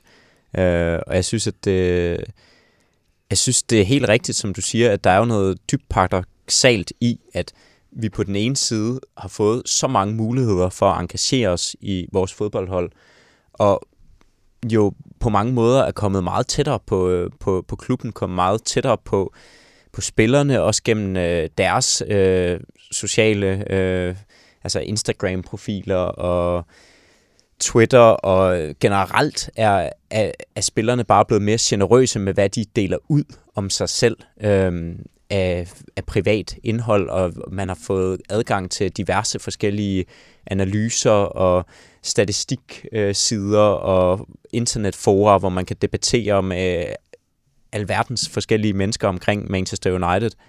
Og på den anden side, så er man jo blevet meget mere afkoblet på en eller anden måde. Og, det, og, og jeg tror, du har en Altså, jeg tror, du er fuldstændig ret i, at det jo hænger sammen med, at, at vi er en del af det her produkt, øh, som, som bliver skabt omkring det at holde med, med en fodboldklub.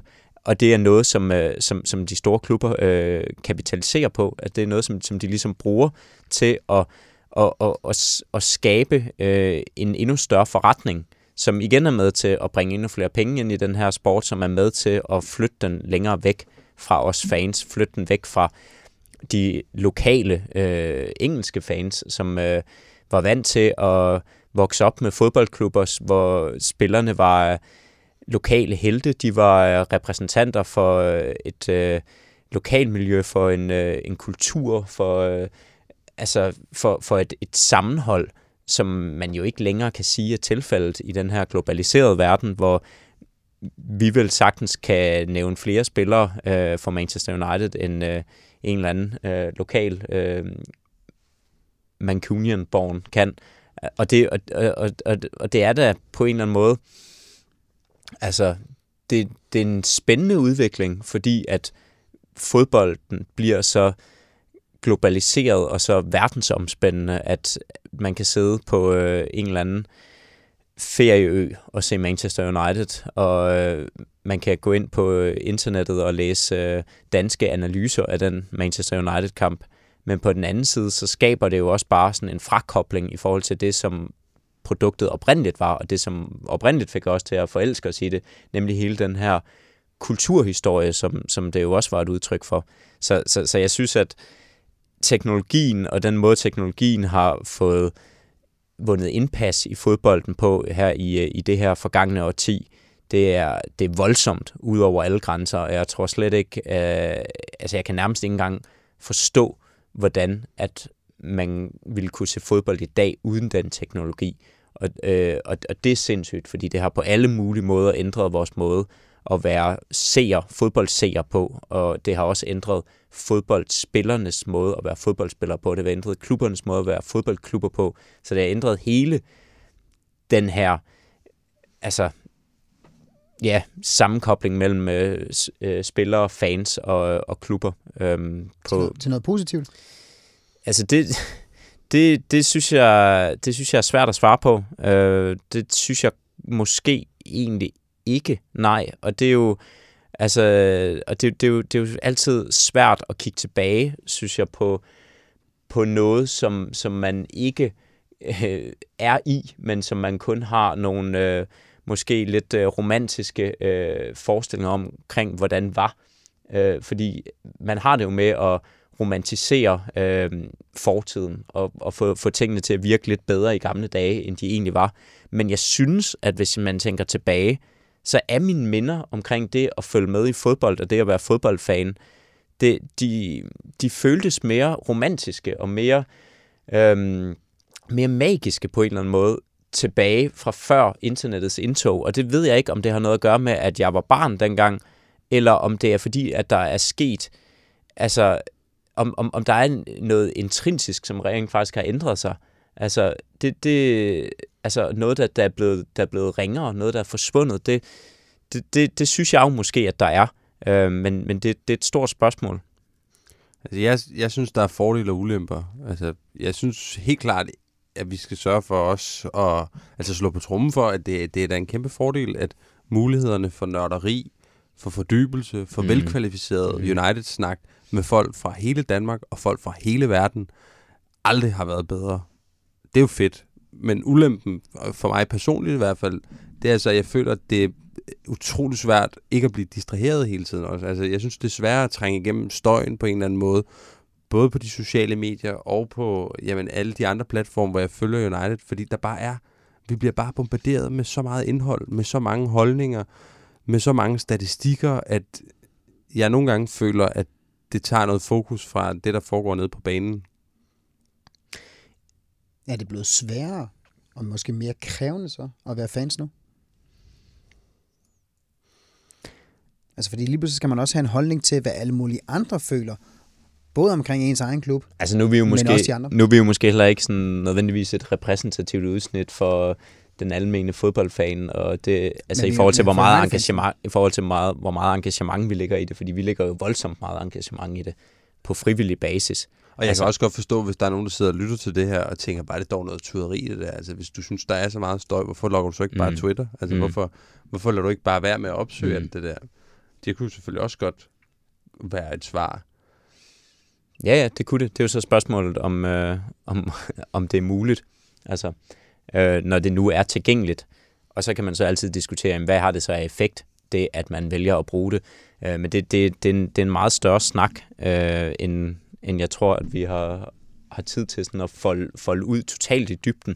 Øh, men, men, men noget, som jeg synes er interessant også at, at slå ned på i forhold til det her, er, hvordan, øh, hvordan Manchester United også vælger at bruge det.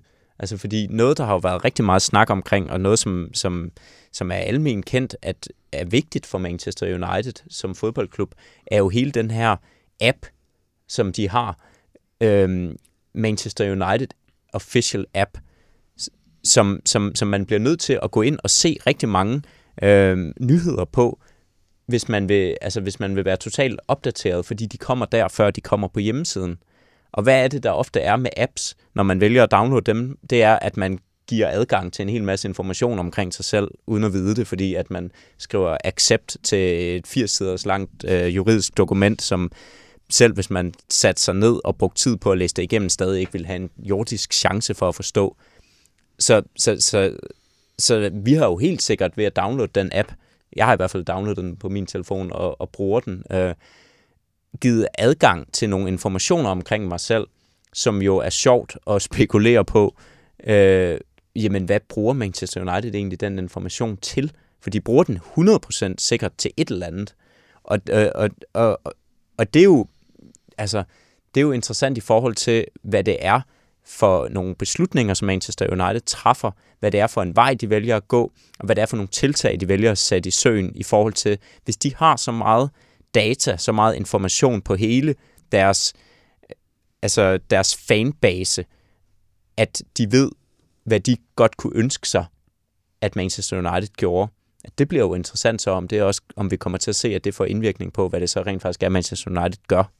Men det leder meget godt hen til det andet spørgsmål omkring, hvorvidt de synes, at klubben har været god nok til at håndtere de her muligheder for fans. Ikke kun at udlevere personlige informationer via appen, men også, de er jo heller ikke helt oblivious overfor, når der vælter ind med ti tusind kommentarer på hver eneste kamptråd, de lægger op på deres officielle, hvad end det er app, om det er Facebook, om det er Twitter, Instagram, hvad, hvad, hvad ellers de ligger op på, så ved de jo godt, at der kommer bare så meget lige tilbage i smasken på dem, med køer på ham her, gør sådan her, fyr, hyr, do whatever.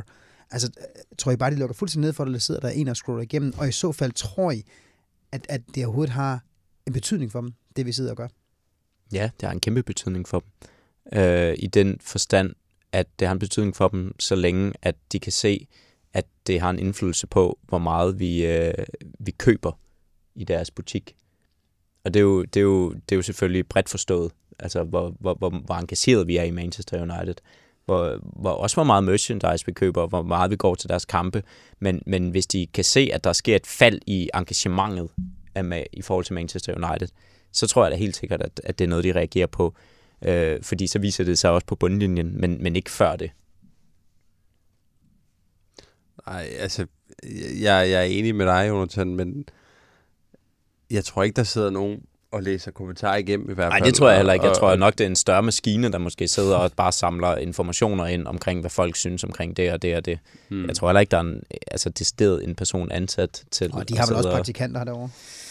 Ja, ja. Men det er jo, det er jo det muligt der... at udlicitere til tredje verdens lande altså, og sådan noget. Nogen sendes til Beirut, andre tager sådan en chance der. Jeg ved ikke, hvad man får ja, ja. til. Men det er jo også det, der er så trist på en eller anden måde, ikke? Fordi så længe at vi bliver ved med at betale, vi, enten via vores penge eller via vores engagement, så er de jo fuldkommen ligeglade med, om hvad, hvad vi egentlig mener om det. Altså, ja, ja. For dem, så øh, det, at vi sidder her og laver den her podcast, som vi sender ud til nogle tusinde danske United-fans, der sidder og lytter til det også, det er jo også en måde at holde hele maskineriet i gang på. Og så er de der fuldstændig, altså, det, så er det da næsten bare... Øh, brændstof for dem, at vi sidder og snakker om, at klubben er dårligt drevet, altså så længe vi snakker om dem. Ja. Det er det, det handler om. Og jeg synes, jeg synes, det er rigtig, rigtig svært at komme med nogen sådan entydige svar på, er det her godt eller skidt? Skal vi kritisere det her? Skal vi være bange for det her? Svaret er jo nok lidt en blanding af det hele, fordi det, jo, det, vil, jo også være, det vil jo også være latterligt at sidde og sige her, at vi ikke synes, det er fedt, at vi har den tilgængelighed til Manchester United. Altså tolv-årige Emil Jørgensen, han ville da drømme om at have de muligheder, som han har i dag, med også at kunne følge United så tæt, og mange af de ting, som United lægger op på deres sociale medier, de har jo et, i hvert fald i mine Facebook-algoritmer, har virkelig fanget nu, at jeg bliver, jeg bliver fanget hver gang, der kommer sådan en top ti-video af et eller andet fra Manchester United, så jeg ser nærmest ikke andet i mit feed nu. Ja, men det vil da det, det vil da være, men, det, men du har da ret, det vil da være dybt utroværdigt af os, altså at sidde her og påstå, at vi ikke også synes, at det er fedt, at der, vi har den tilgængelighed til Manchester United, og vi har den mulighed for at kunne sidde og lave sådan noget her, altså at tale omkring Manchester United på den måde, som vi gør. Altså så, så, så på den måde På den måde så, så er teknologi, teknologien jo sådan et øh, tveægget sværd, ikke? Altså det, det har givet os en hel masse muligheder, men det er også kommet med en pris. Jamen det er lige med det, fordi det, det er jo også det, der så sker, det her med, når vi så United så spiller en dårlig kamp, eller en eller anden spiller kommer ud med en eller anden fuldstændig vanvittig melding på enten Instagram eller på Twitter, jamen så skal man jo også lige ind og se, hvad de andre fans synes om det her, og, og det betyder jo også, at der er nogle fans, som lige pludselig får en helt anden rolle, end bare at være ham, der står og starter slagsangene nede på Best of Splash. Altså, det, det, det, det er nogle trendsetter, som lige pludselig findes mange forskellige steder verden rundt. Altså, er, er, er, har vi fået for stort et ansvar, også fans lige pludselig? Altså, Adam McCola og øh, Statman Dave er jo egentlig meget gode eksempler på, at man på en eller anden måde sådan kan, kan bryde øh, lydmuren og sådan øh, tage... Altså, tage plads op på, øh, på scenen øh, og være, være med til ligesom at, at, at bidrage til, til fortællingen omkring Manchester United og ikke bare øh, stå og se på. Øhm, altså det er jo, det er jo nogle, nogle YouTube-karakterer, som, øh, som bare har gjort en øh, karriere ud af at, at tale omkring Manchester United og, og gjort det så godt, at øh, der er tilpas mange, der har givet at lytte til dem. Og altså for Statman Davis, som jeg ikke engang ved, hvad jeg hedder rigtigt, øh, men... Øh, bare går under Twitter-navnet Statman Dave, altså har det jo medført, at han nu arbejder for Manchester United med analyser og med noget, øh, noget P R, øh, et eller andet. Øh. Så du siger, vi kommer til at sidde i, i et studie en gang om et par år i Manchester og være øh, podcastværter? Yeah, ja, det, det, det, det gør vi nok ikke, men, øh, men, men, men, men altså det, det har da skabt nogle andre muligheder i forhold til, at det ikke længere kun er sådan nogle akkrediterede journalister og tidligere fodboldspillere, som har, er forbeholdt en, en mening omkring øh, Manchester United, men at vi alle sammen ligesom kan give udtryk for vores øh, holdninger, og, og, og endda til et øh, medie, altså til en platform, hvor der er folk, som, som lytter til dem, og som, altså, som bliver bombarderet med dem. Og det kan jo så nogle gange måske altså, så være lidt øh, slagsiden ved det, at, at man også selv bliver bombarderet med nogle holdninger og nogle ytringer, hvor man tænker sådan, hold nu kæft, skal jeg sidde og bruge min tid på at læse igennem det her? Øhm, men altså... Jeg sidder sådan lige nu og bider mig selv en lille smule i tungen, for, fordi jeg, jeg overvejer, hvad jeg overhovedet kan sådan... Sige, jeg, jeg er jo redaktør for Ultrafor punktum d k, og derfor kan jeg hurtigt komme til at lyde meget, meget biased også. Altså, jeg har jo en klar interesse i, at der kommer nogle brugere ind på vores site, og at det ligesom er vores skolegård, de vælger at kommunikere i, hvis man kan sige det på den måde. Mm.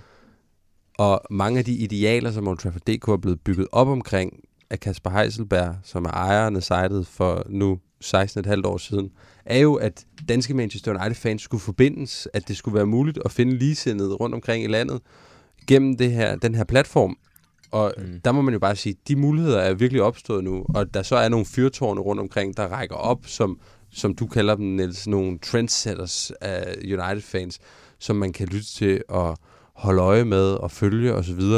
Det er jo enormt fedt. Altså, det, det, det er jo en virkelig fed udvikling.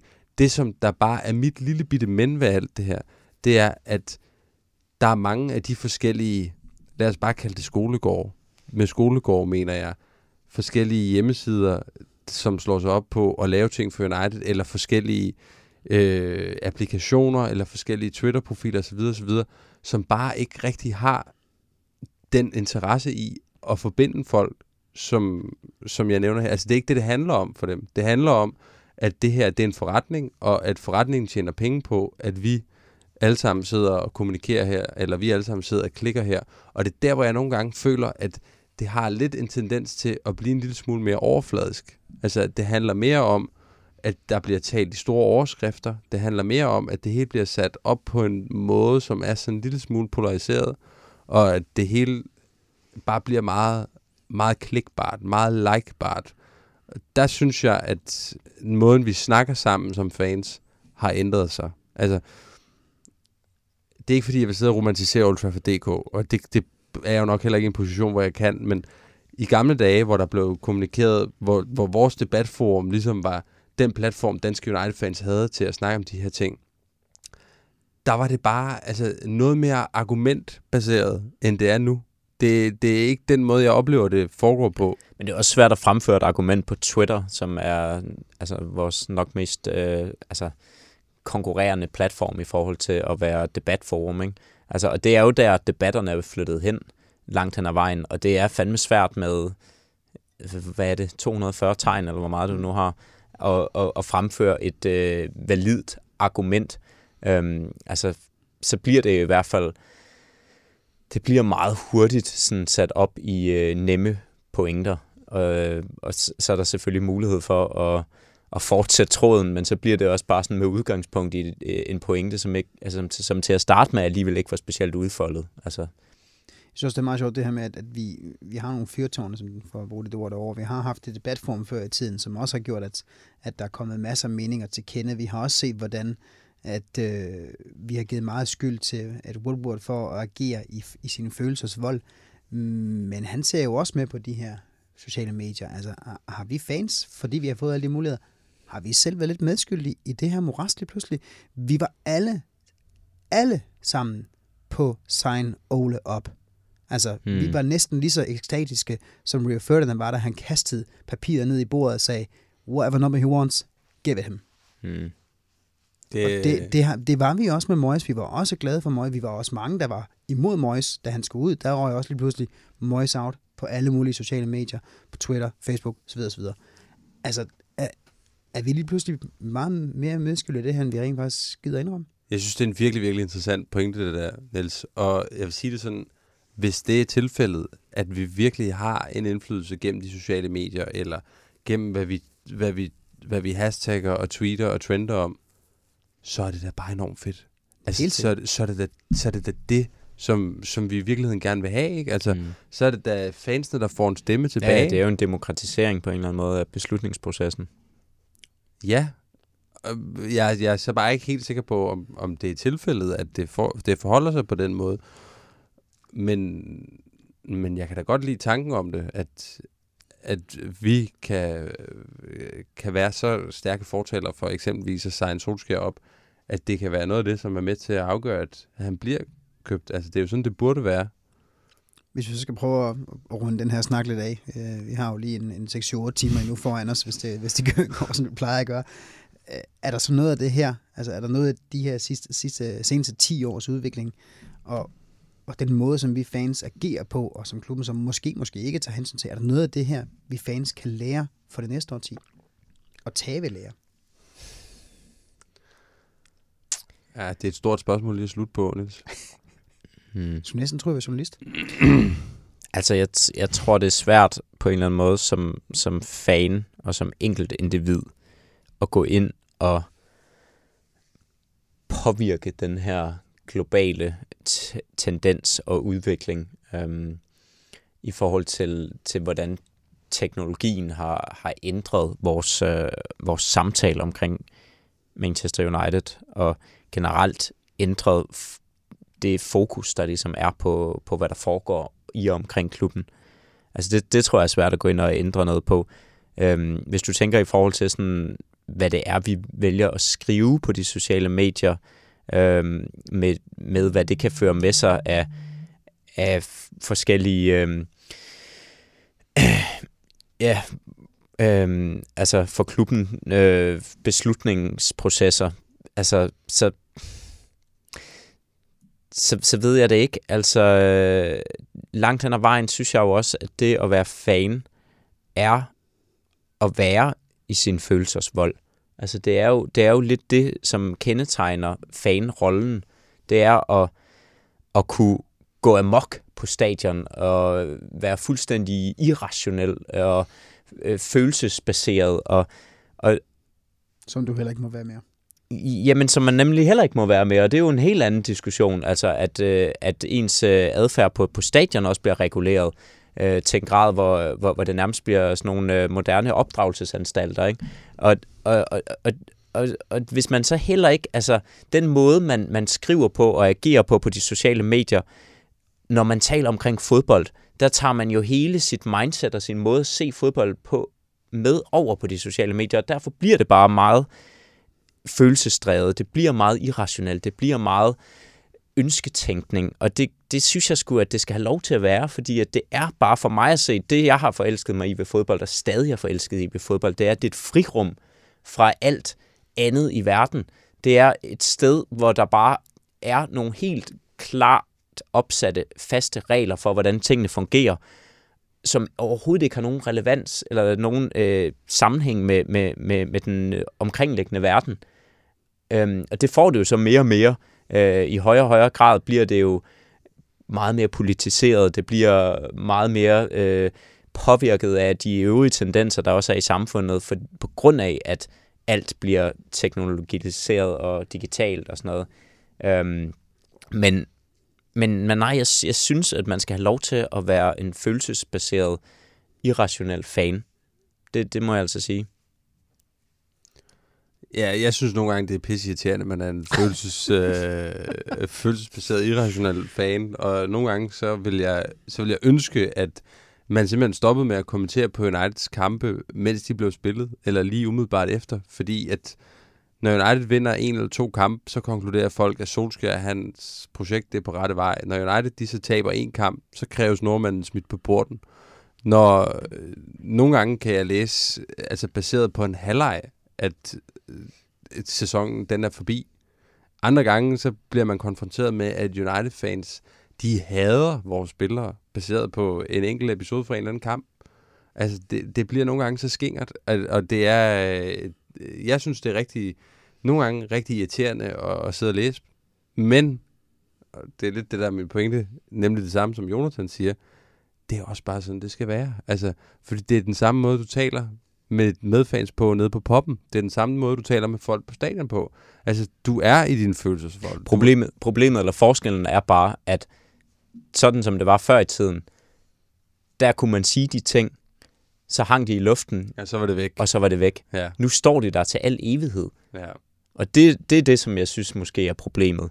At, at, at den måde, man har talt sammen på, og den jargon, man har haft i fodbold, det er ikke, altså det fungerer ikke bare helt på samme måde at føre den med over på, på de sociale medier. Nej, det, det, det, det gør det måske ikke, men, men jeg synes alligevel, at vi skal slå et slag for, at, at det i hvert fald ikke skal fordømmes. Altså, at det ikke skal være, at vi ikke skal sidde her og lege politistat og sige, man skal tale ordentligt. Det gør vi jo nogle gange. Altså, det, det gør vi jo faktisk tit i nogle af vores medbragte pointer hernede i studiet. Har vi jo alle sammen nævnt den gode tone, og man lige skal huske at trække vejret og tælle til ti, og så videre, mm. så videre, så videre. Mm. Men, mm. men, men det er da interessant at prøve at tænke over, hvad det egentlig er for en udvikling for den måde, vi er fans på, og den måde, vi taler med hinanden som fans på, at alt det her teknologi gør. Fordi jeg synes, jeg synes, jeg synes nemlig, at det skal blive ved med at være det der frirum, som du også taler om, Jonathan, at vi, vi skal kunne altså kalde en spade for en spade, når man, når man ser en spiller, der spiller en dårlig fodboldkamp, så kalde det det. Men, men for at svare på Niels' spørgsmål for før, jeg synes, det er rigtig, rigtig, rigtig irriterende. Men jeg synes også, det er okay. Jeg ved ikke, om det her det er en god måde at, at lukke den her blog ned på. Vi skal stadig være syd over for hinanden på Twitter, og vi skal alle sammen være syd over for hinanden på debatforum, og vi skal alle sammen snakke godt omkring hinanden. Må man gerne være i sin følelsesvold, især hvis det går ud over skavsers.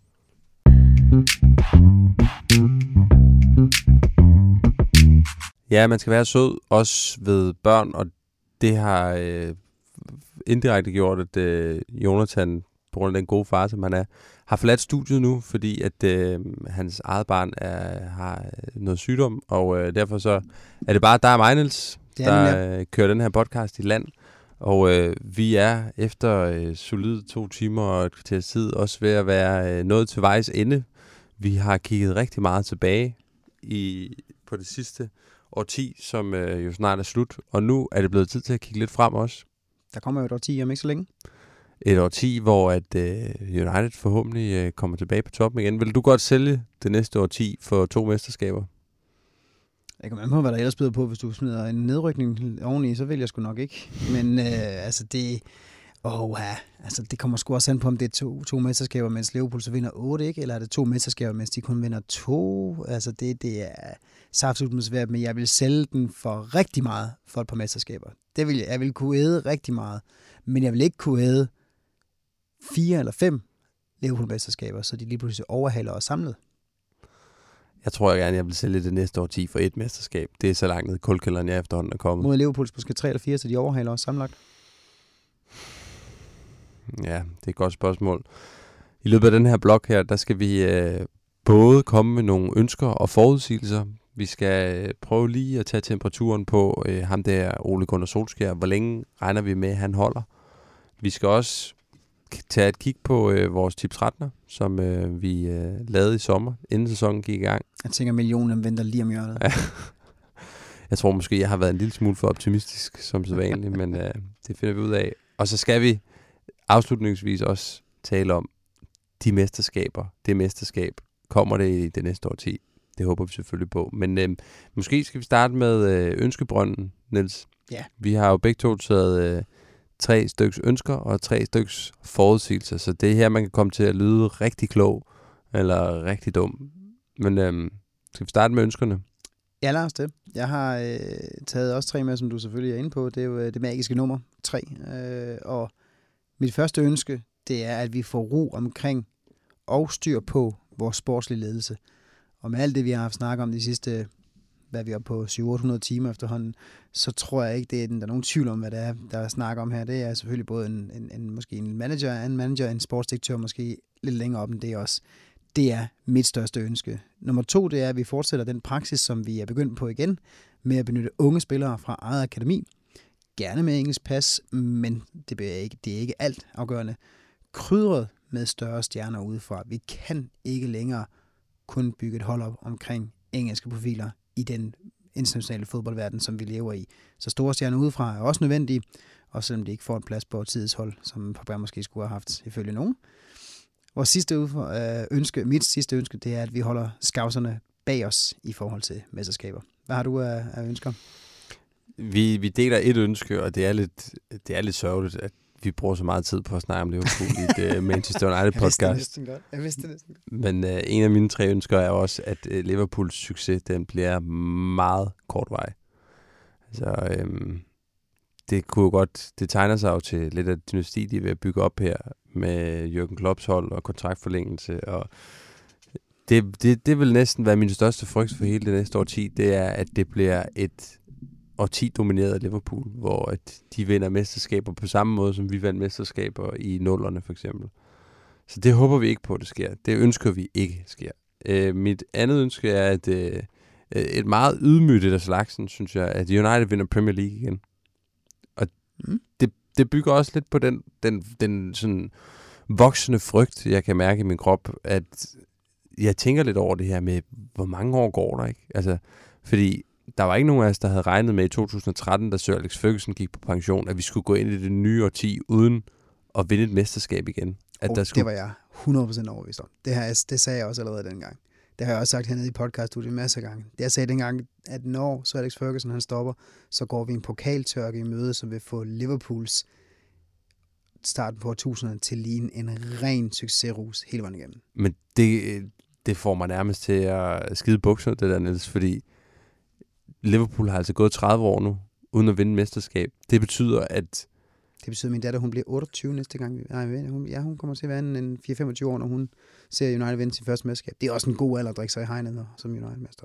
Det betyder jo, at, at der er en, en sandsynlighed for, at jeg har børnebørn til den tid.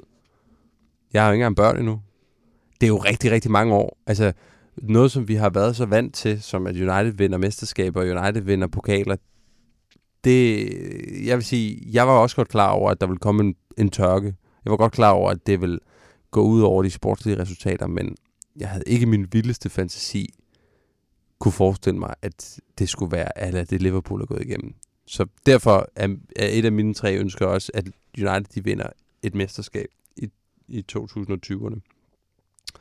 Og så er mit sidste ønske, at øh, fansene de får en større indflydelse på... Øh, Vi har snakket lidt om det i den seneste blog igennem sociale medier. Jeg kunne måske godt tænke mig, at det var noget, der var lidt mere organiseret også, at det handlede om, at fansene rent faktisk, altså lidt som i den tyske model i Bundesligaen halvtreds plus en, at vi havde et, en, en, gyldig, en gyldig stemme og en plads ved bestyrelsesmøder, og det er et ønske, som er pænt meget utopi, som jeg ikke selv tror på kommer til at ske. Men i ønskebrønden, så er alt jo tilladt, og derfor så, det, det vil for mig være noget af det, som vil gøre mig mest glad. Det vil jeg hellere have, end United vandt mesterskab igen. Det var, at fodbolden blev taget tilbage på fansenes hænder, fordi jeg føler, at det er mange år siden, den har været der. Hvis du så kigger ned i den gryde, hvor du lige har smidt tre forhåbentlig velsmagende og korrekte ingredienser ned i, der ligger allerede en god suppedas og, og, og steger godt dernede, bobler lidt, på vej til at komme helt op på kogepunktet, når nitten bliver til tyve. Hvad er det så for nogle forholdsvis, du allerede kan se nede i, i suppedasen?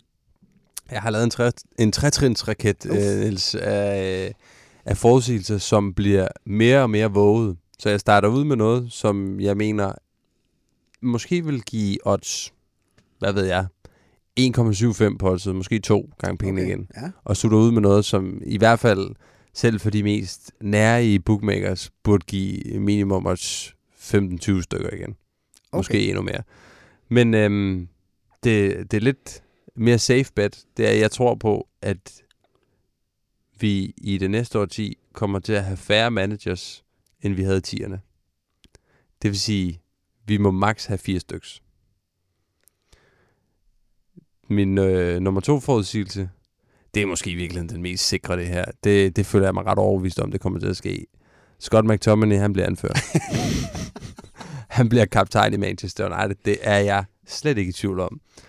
Det, det er ikke noget spørgsmål for mig. Jeg, jeg tror, at han bliver... Altså, at han får lov til at bære anførbindet. Det er jo, det er jo en på tips tretteneren fra den her sæson, som jeg godt kunne se komme til at ske. Men at han bliver permanent anført en dag, det tror jeg også på. Og den sidste, den mest vågede, den, den lidt kontroversielle måske. Jeg tror, at i det næste årti, der bliver Marcus Rashford den mest scorende Manchester United-spiller i klubbens historie. Okay, det er våget. Han er, han er toogtyve år gammel nu. Han har scoret enogtres mål. Der er rimelig langt endnu. Men du kan også vente om at sige, han er toogtyve år gammel, og han har allerede scoret enogtres mål. Og det virker som om, det går en vej lige nu. Var det to hundrede otteogtres? Hvor meget var det han oppe på nu? Rooney? Det er to hundrede otteogtres. to hundrede otteogtres. Hmm. Ja, det er jo ikke sikkert.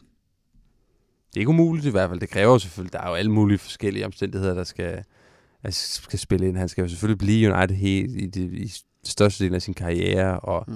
han skal blive ved med at holde skadesfri, og så videre, så videre, så videre. Men jeg ser helt klart, at han er den spiller, som vores hold primært bliver bygget op omkring lige nu. I hvert fald en af de bærende søjler på det her hold. Og han virker som om, han har motivationen, ikke kun til at spille United, men også til hele tiden at blive bedre. Så why not? Ja, og, og, og samtidig så ser man også fodboldspillet sådan udvikle sig hen imod, at du har de her spillere, som bare scorer rigtig mange mål per sæson. Jeg ved godt, det er lidt et Messi-Ronaldo-fænomen, men jeg, jeg, jeg kunne godt se Rashford holde et snit, der minder om det, som Rooney kunne holde i hvert fald igennem hans sæsoner. Så det er, det er mit vågede bud, men uh, lad mig høre din. Jeg er spændt på, hvad...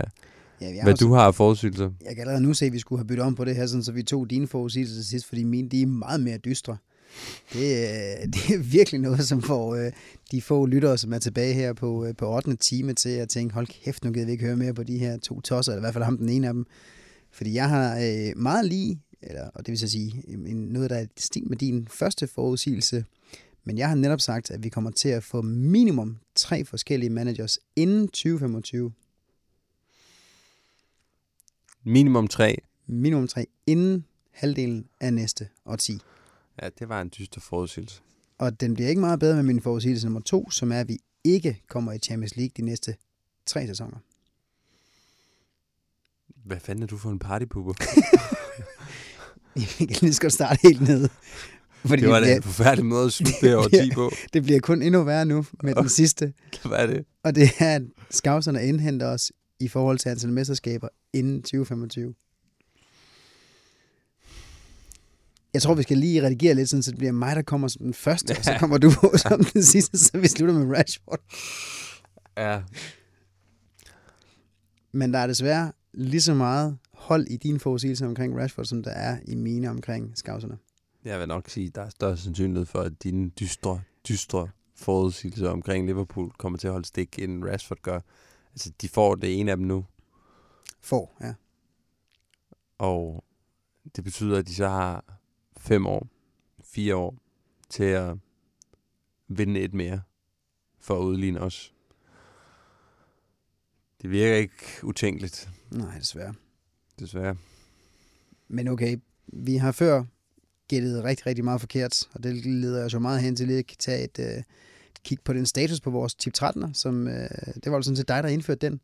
Smed den i hovedet på Jonathan og jeg i starten af sæsonen her, da vi stadig havde vores store sæsonoptakt tilbage i, ja, sommeren engang. Dengang alt var godt, så vi næsten, vi har ikke engang slået, vi har ikke slået Chelsea på det tidspunkt, der alt var bare godt. Vi har slået store klubber i venskabsturneringer over hele verden, og McTominay tog lækker ud, og mm, til Lukaku scorede også mål, og ej, hvor fint. Sanchez, han, han gik kun ture med hunden, han løb også ture rundt i Manchester. Måske ikke kunne Sanchez blive god igen, sad vi og snakkede om dengang. Ja, der var fandme mange gode ting. Ja. Men du har smidt, øh, du har smidt tretten op jo.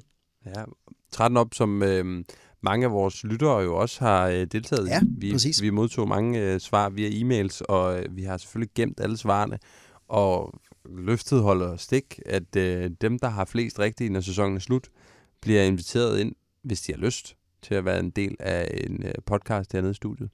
Ja, de er nok ikke lyst til så dyster forudsigelse, som vi har lige pt. Ej, ej, jeg ved ikke, hvorfor at øh, den her øh, søde kave har øh, forvandlet sig til noget meget, meget melankolsk på en eller anden måde, men øh, vi kunne prøve lige at løbe igennem de her tretten forskellige spørgsmål, og se, hvor godt vi kan huske, hvad vi selv har svaret, og også, hvordan vi måske vil svare i dag, et halvt års tid senere. Øhm, den, det første af dem, det var jo, om Manchester United, de vinder et trofæ. Og jeg havde selvfølgelig øh, den store jubelidiots hat på dengang, så jeg sagde helt klart ja. Og jeg sagde helt klart nej, og jeg mener stadigvæk helt klart nej. Nej, den tror jeg stadigvæk på. Uh. Jeg tror på, at... Øh, Ligakoppen. Jeg tror på, at vi kan vinde Ligakoppen. Det tror jeg på. Det, det, det, det, det vælger jeg at tro på. Vi kan slå City ud. Vi har jo haft det godt mod de store hold, og også mod City. Og øh, jeg tror helt klart, at den turnering betyder mere for os, end det gør for dem. Så og slår vi Manchester City ud, så burde vejen virkelig være banet til at vinde den turnering. Glipper den, så tror jeg heller ikke, det er utænkeligt, at, øh, at, at vi kunne få succes i F A-cupen eller Europa League. Vi har generelt gjort det godt i cup-turneringerne med Ole Gunnar Solskjaer. Det er fandme en god ja-hat. Ja, den, den, den er intakt. Det er den. Det bliver måske ikke det store Premier League-trofæ. Det tror jeg alligevel ikke på, men øh, jeg tror på, at vi vinder et trofæ. Den næste er jeg så mere i tvivl om. Spørgsmål nummer to, det er, om, kvalificerer, om United kvalificerer sig til Champions League. Der sagde jeg selvfølgelig ja, og du sagde selvfølgelig nej. Og jeg siger også stadigvæk nej. Ja. Og det øh, bunder... Altså jeg vil sige, det, det, det har jo lige pludselig set nogenlunde lidt bedre ud her de seneste par måneders tid, hvor vi begyndte at, at, at få point mod vores direkte konkurrenter. Vi kan sørge med også slå nogle mindre hold, og vi kunne sørge med også holde et clean sheet i går i årets tid sidste kamp. Det var jo sådan set meget sigende at lade det bare det blive en, en, en uh, guideline for starten af næste årti, men jeg har simpelthen svært ved at se at stadigvæk holde niveau hele vejen igennem, og jeg kan ikke se os vinde Europa League, så det bliver et nej fra min side af stadigvæk. Jamen, jeg bliver nødt til på en eller anden måde at opretholde den her modvægt til dig, så øh, jeg, fastholder mit, jeg fastholder mit ja. United kvalificerer til Champions League. Jeg synes stadigvæk, der er nogle, nogle veje dertil, som ikke virker fuldstændig usandsynlige. Vi kan godt komme i top fire. Vi kan også godt vinde Europa League. Altså, sidste år blev finalen udkæmpet mellem Chelsea og Arsenal. To hold, som jeg mener, United er på, på højde med. Så why not? Igen, det, det tror jeg, det er min vej frem i det her. Det er, hvorfor ikke? Så var der spørgsmål nummer tre, og det er om øh, vores kære Solskjaer, så også United Manager, når vi når maj tyve tyve. Der havde jeg så rent faktisk øh, ja-hatten på, og sagde, ja, det er han. Og så har jeg så min parentes bagefter, som er min nye holdning, men ikke til august. Så du tror, at han får lov til at køre den her sæson færdig? Det tror jeg. Og så bliver der hentet en ny mand ind? Det tror jeg. Hedder den nye mand Mauricio Pochettino? Det er i hvert fald et navn. Det vil du alligevel give mig. det, det vil jeg godt give dig.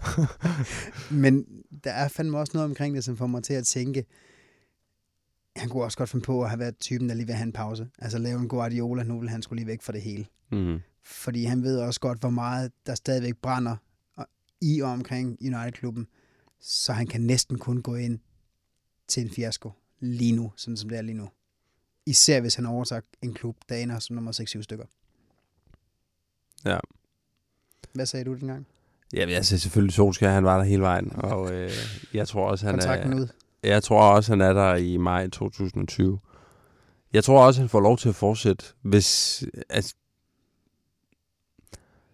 hvis tendenserne fortsætter, som vi har set i løbet af de sidste par måneder, som er svingende, ustabilt, men alligevel med en pil, der peger, det kan lytterne selvfølgelig ikke se, men min finger peger sådan en lille smule opad lige nu, fordi jeg synes, at det generelt set går en smule fremad. At man i hvert fald kan se tegningerne til et eller andet. Ja. Øhm, også udover, at det er unge spillere. At vi begynder at vinde nogle kampe nu, som vi ikke vandt tidligere. At vi slår, lad os bare tage eksemplet med de seneste to kampe. Vi slår Newcastle efter at være kommet bagud. Vi slår Burnley på udebane. Når vi får bygget det på, det faktum, at vi jo har gjort det rigtig godt mod de gode top seks hold, så tror jeg egentlig på, at, at det kan begynde at ligne noget. Og hvis det begynder at ligne bare lidt, så vil det jo blive betragtet som mytteri, ikke at lade ham fortsætte. Så jeg tror, jeg tror at, at Solskjaer, han også er manager i august tyve tyve. Tror du så også, at Rashford, han har scoret over tyve mål på alle turneringer, når vi når der til? Skal han lige score tre mål mere? Det er lidt det, jeg tænker. I løbet af det næste halve år. Den, den, den tror vi stadigvæk på. Den sagde jeg også ja dengang. Den næste er også øh, meget interessant i forhold til øh, situationen nu med januars transfervindue. Det næste er, om Pogba, han bliver sæsonen ud. Jeg sagde ja dengang, og jeg tror stadigvæk også, han bliver sæsonen ud. Håber du det også? Skal vi til næste spørgsmål? Ja, okay. Hvad sagde du? Ja, jeg tror også, han bliver sæsonen ud. Og det tror jeg... Ja, nej, det håber jeg ikke. Det håber jeg ikke. Jeg synes, vi skal komme af med Pogba, så hurtigt vi kan. Men, men det på overtidets hold. Men stadigvæk på overtidets hold, ja, der er mange selvmodsigelser i dag. Sådan må det være, når man lige er kommet hjem fra Beirut og øh, er lidt skrubforvirret oven i hovedet. Men øhm, ej, jeg, jeg anerkender, hvor god en spiller Pogba har været. Jeg anerkender, hvor god en spiller han stadigvæk kan blive. Men jeg tror, jeg tror det vil være bedst for alle parter, hvis vi gik hver til sit snart. Det håber jeg til gengæld ikke sker lige forløbig med Mason Greenwood. Spørgsmål nummer seks. Bliver han noteret for minimum femten ligakampe? Har du tjekket op på, hvor meget han er oppe på nu? Han rundede det mod Newcastle. Og jeg sagde, den, jeg sagde i starten af sæsonen, at jeg tror ikke, han får femten hele kampe. Men ligaoptrædener, ja, det troede jeg på. Og dem rundede han mod Newcastle. Det er alligevel vildt, synes jeg. Det er godt nok sindssygt. Det er godt nok vildt. Det er også vildt, når vi så har smidt to angriber afsted. Det vidste vi ikke helt dengang. Nej. Og han har scoret otte mål. Han er god. Han kan vi godt bruge lidt mere, kan vi ikke det? Jo, jeg synes også, at hele den her øh, udfordring, vi har op foran med, hvem fanden skal lige spille den der tier-position. Det er ikke fordi, jeg siger, at Mason Greenwood skulle spille den, men kunne man ikke godt forestille sig en rimelig slagkraftig sådan, trio bag Anthony Martial, bestående af Rashford, Daniel James og Greenwood? Det jeg lyder sexet i hvert fald. Jeg køber den gerne. Ja. Får noget, vi en øh, ægte sportsdirektør? Noget, der skal ud og købe noget andet i stedet for de tre? Jeg sagde nej dengang. Det gør jeg stadigvæk. Det tror jeg ikke på, vi får. Ja. Jeg tror også, jeg sagde nej dengang. Jeg tror heller ikke rigtigt på, at det nogensinde sker. Så er den næste. Den var faktisk meget sjov. Den kunne jeg rigtig godt lide. Det var om øh, Wan-Bissaka og Maguire tilsammen blev noteret for over femoghalvfjerds kampe. Øh, og der skrev jeg i alle turneringer, ja, og i Premier League, forhåbentlig. De havde syvogfyrre for Burnley. De er godt på vej. De er godt på vej, og det, ja. Det tror jeg også, der ikke på. Det er kun skader, der kan holde Slaphead og, og Sparta Legs fra at spille og være de to mest brugte i sæsonen, tror jeg. Ja, skader kan til gengæld bane vejen for, at øh, Marcus Rashford kan komme ind og øh, opfylde Et af sine, en af sine profetier for sæsonen, og det var jo, om han får et rødt kort. Jeg tror, at øh, jeg sagde nej. Jeg sagde ja, både i Europa League og Carabao-cupen og F A-cupen og et par gange i Premier League. Jeg tror endda, han ville hive et par stykker til sig undervejs i træninger på Carrington. Men øh, det kunne godt se ud som om, at du får mere ret, end jeg gør, fordi han har altså kun lige fået ni optrædener, og han fik senest et minut i tre-sejren over Brighton den tiende november, og han har altså kun fået et gult kort i den her sæson. Så han er blevet en engel, men han er en engel på vej ud. Jeg hørte en statistik på et tidspunkt om, hvor mange røde kort han egentlig har fået i sin tid i United. Og det er jo egentlig ret overvældende, hvor få det er. Men nu må du hellere lige tjekke op, hvis ja, du ikke stod der på. Tab Sagner, hvor svinsk han har været, men altså, det må man jo sige om mange spillere i engelske klubber. Han er blevet vist for banen én gang i sin United-tid. Og kan du huske, om det var mod sig? Det kan jeg ikke huske. Det er ikke Arne Madsen-kvisten, det der. Kom, pak det der sammen. Den tror jeg altså også, du skal sætte ud for en gang. Stakkels alle de lytter, der har været igennem det også.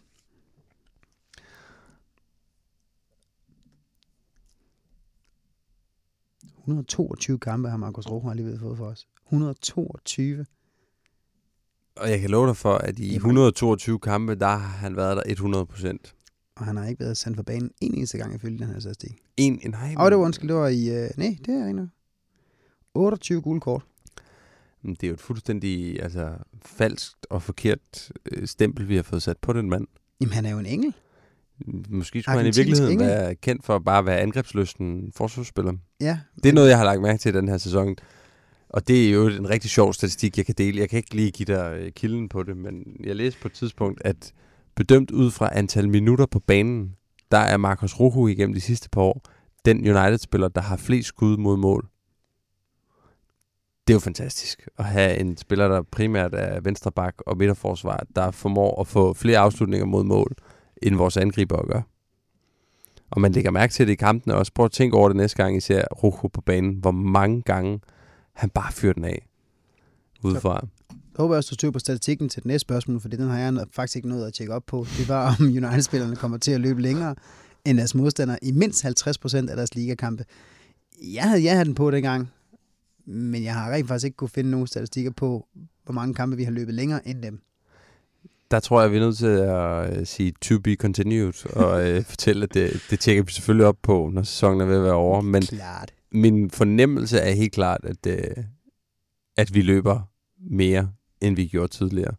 Men jeg kan ikke bakke det op med noget. Så det må... Øh... Så det gør vi, det ser vi bare. Ja. Der er ikke nogen, der siger os imod lige nu alligevel. Nej. Noget, øh, som vi i hvert fald er sikre på, som du også selv var inde på under din... Øh, nu kan jeg ikke huske, om det var ønsker eller forudsigelser. Jeg tror, det var forudsigelser. Det var om øh, Scott McSource, McTominay, McTerminator, Mac alt muligt godt, kommer til at bære anførbindet i en kamp til den sæson, vi er i gang med nu. Ja. Dengang skrev jeg, nej, men det burde han. Og det mener jeg sådan set stadig. Jeg tror dog også, at det kommer til at ske. Tror du det? Det tror jeg. Okay. Den måde, men han hvilken, har løftet. Hvilken kamp skulle det være? Fordi det... Det er jo svært, når uh, Harry Maguire han skal spille alle kampen nærmest. Og skal, han start, skal han starte med at anføre benet for, at den holder, eller skal han bare overtage det, hvis der er tyve femogtyve minutter tilbage i en kamp? Hvis han kommer ind, altså hvis han bare bærer anføre benet, så, så synes jeg, det er godkendt. Men problemet er jo, at Harry Maguire spiller jo fuldtid. Ja, men han kan godt komme i sparet nogle af de der... Ja, men hvis han bliver... Sp- hvis vi har et godt resultat på udebane og kommer hjem og har den i huset med femogtyve minutter tilbage. Og ja. Så tror jeg, han trods alt hellere vil spare Maguire end McTominay. Ja, men så er problemet jo så bare, eller problemet, som om at det er hele målet, at uh, McTominay skal blive anført, men det er det. At Ashley Young jo tit spiller i de kampe, hvor der skal spare spillere, men det kan godt ske, det bliver lidt tilfældighedernes spil. Det kræver, at der er nogen, der selvfølgelig ikke er med, men jeg tror, han er højt i hierarkiet. Altså, jeg tror, at uh, det er ikke mange over Maguire, Ashley Young, David de Gea. Okay, nu nævner jeg selvfølgelig nogle stykker alligevel, men... Kan du huske, om han var med i den kamp, hvor Tuan Sebe var anfører? Det kan han næsten ikke have været. Ja, det kan jeg sgu ikke engang huske. Ellers synes jeg i hvert fald, det er vildt, at Axel Tuan Sebe er så højt i hierarkiet. Ja, der var allerede snakket om det efter Chelsea-kampen i, på Stamford Bridge. Nu skulle det være. Nu næste gang må han rent faktisk gerne bære det. Masser af tidligere United-spillere var også ud og sige det. Han, øh, mm-hmm. han er team captain in spe. Ja. Noget, som øh, jeg var helt sikker på ikke skete, eller kommer til at ske, og jeg, kan, jeg mener faktisk også, du sagde nej, det var om David de Gea, vores bedste indkøb i tierne, vores bedste spiller i tierne, om han bliver årets målmand i Premier League, jeg sagde nej dengang, det holder jeg sjovt nok stadig fast i. Ja, jeg, jeg sagde også nej, og det holder jeg også fast i. Han har løftet sit niveau i forhold til sidste sæson, men ikke ret mange millimeter. Han er blevet overhalet indenom af en United-målmand, der spiller for en anden klub. Synes du det? Jeg synes, at Henderson gør det overraskende godt. Ja. Det synes jeg. Og jeg siger ikke dermed, at vi skal smide det ræb på porten nu, men jeg siger bare, at vi har en gardering klar der. Spændende. Vi er nået til spørgsmål nummer tretten, det sidste. Hvem bliver årets spiller i Manchester United? Kan du huske, hvad du svarede dengang? Jamen, jeg har skrevet helt led, så det kan jeg sagtens. Det var, jeg skrev øh, Wan-Bissaka, og så Max Sorsen nummer to. Ja. Og så jeg, havde, jeg havde selvfølgelig Max Source som nummer et. Jeg har så til gengæld i parentes skrevet, Rashford kommer tæt på. Jeg kan simpelthen ikke forestille mig, at han bliver overset til en eller anden pris. Om Solskjaer så skal lave en Mourinho og lave sin egen pris til ham, som den mest scorende angriber for United i den her sæson, der kan score kun med en fod i forhold til Greenwood, der kan med begge, så skal han have en eller anden form for pris, fordi han allerede nu bærer så meget af vores klub på sine skuldre og på sin bryst. Enig. Og man må sige, at alle de tre navne, der er lige blevet nævnt her, er jo stadigvæk rigtig meget spil til at blive årets spiller. Det kunne, man kunne sagtens argumentere for både Wan-Bissaka og McTominay og Rashford som årets spiller indtil videre. Og jeg ved ikke engang, om der er så mange andre navne, jeg vil smide den pulje lige nu, end de tre. Nej, altså jeg synes, vi mangler nogle mål for Maguire for rigtig at kunne skubbe ham derop. Jeg synes, han har givet en god stabilitet, han har givet noget ro til forsvaret. Han har også gjort, at nogle af de andre forsvarsspillere spiller bedre og har løftet deres niveau. En Lindeløf for eksempel, som man så også kunne kigge på, men jeg synes, der mangler lige noget mere. Ja, jeg, jeg må indrømme, jeg er ikke så imponeret af Harry Maguire, at jeg vil sige, at han havde været i nærheden af at være årets spiller endnu. Jeg synes, som du siger, han har gjort noget godt, men ikke helt op i den kaliber, som trioen vi lige nævner her. Det bliver spændende at se, hvem øh, der løber med, øh, med prisen som øh, den bedste tipsmager for øh, Old Trafford punktum d k. Om det bliver en af brugerne, om det bliver en af os. Altså, hvis det bliver en af os, så må vi jo lave en podcast med hinanden. Det vil være nyt. Ja. Men ellers oh, så... det tror jeg, vil trække ud sådan noget. Så må vi se. Jeg, jeg har jo siddet og kigget dem igennem, de forskellige, vi har fået her. Jeg kan sige, at øh, der er ikke mange, der har den samme optimisme, som jeg har. Men, øh, de er på mit hold. Det kan jeg godt lide. Det er måske også bare lidt mere re- realisme. Vi, øhm, vi har øhm, nogle få andre punkter til, til, til krystalkuglen, men vi har egentlig været, vi har været inde omkring det meste af det, Niels. Jeg ved ikke, om, øhm, om, om, om du har en, en afskedssalut til den her maratonudsendelse af en nytårsspecial. Vi har slæbt lytterne igennem. Altså for det første vil dem, der er derude og stadig sidder og løber med, dem vil jeg sige tak til. Det betyder jo trods alt, at der er en grund til, at vi stadig sidder hernede øh, en søndag aften i slutningen af et årti klokken kvart over... Øh, ja, okay, klokken midnat. Så det er faktisk blevet mandag nu, mandag den tredivte. Jeg synes, det er fantastisk, at, som vi også var inde på lidt tidligere, at der er opbakning til ikke kun det her, men der stadigvæk også er opbakning til danske United-fans landet over. Man kan mærke, hvor meget den her klub stadig fylder for rigtig mange. Og det synes jeg stadigvæk også, at vi skal huske på, og vi skal værne om, og så skal vi stadigvæk også huske på, at der kan komme en dårlig periode, der kan også komme en dårligere periode, end det vi er i gang med nu, men der venter altid gode tider forud. Det synes jeg var en, var en smuk måde at, øh, at sige noget til sidst på, og jeg, jeg vil ikke, jeg vil ikke øh, bygge så meget på det, andet end at sige, at det er rigtig fedt at være tilbage igen. Det, er, øh, det var en fornøjelse at lave den her podcast. Og, øh, fedt at have med igen. Jeg synes, at øh, der skal lyde stor ros til, til dig, Jonathan, også for, for at have kørt det her efterår igennem på fuldstændig hundrede procent frivillig basis og sidde her og lave det her uge efter uge. Og øh, det er noget, som vi er rigtig mange, der holder af at sidde og lytte på. Og øh, vi holder af, at øh, I gider at lytte på det også, og øh, håber på, at øh, det næste årti, det bliver i hvert fald lige så succesfuldt, som, som det her årti har været. Og hvis ikke det gør, så...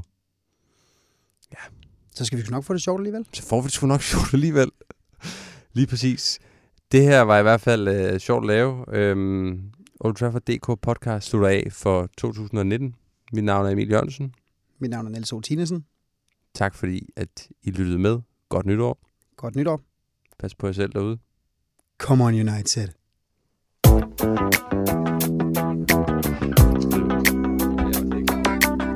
Time.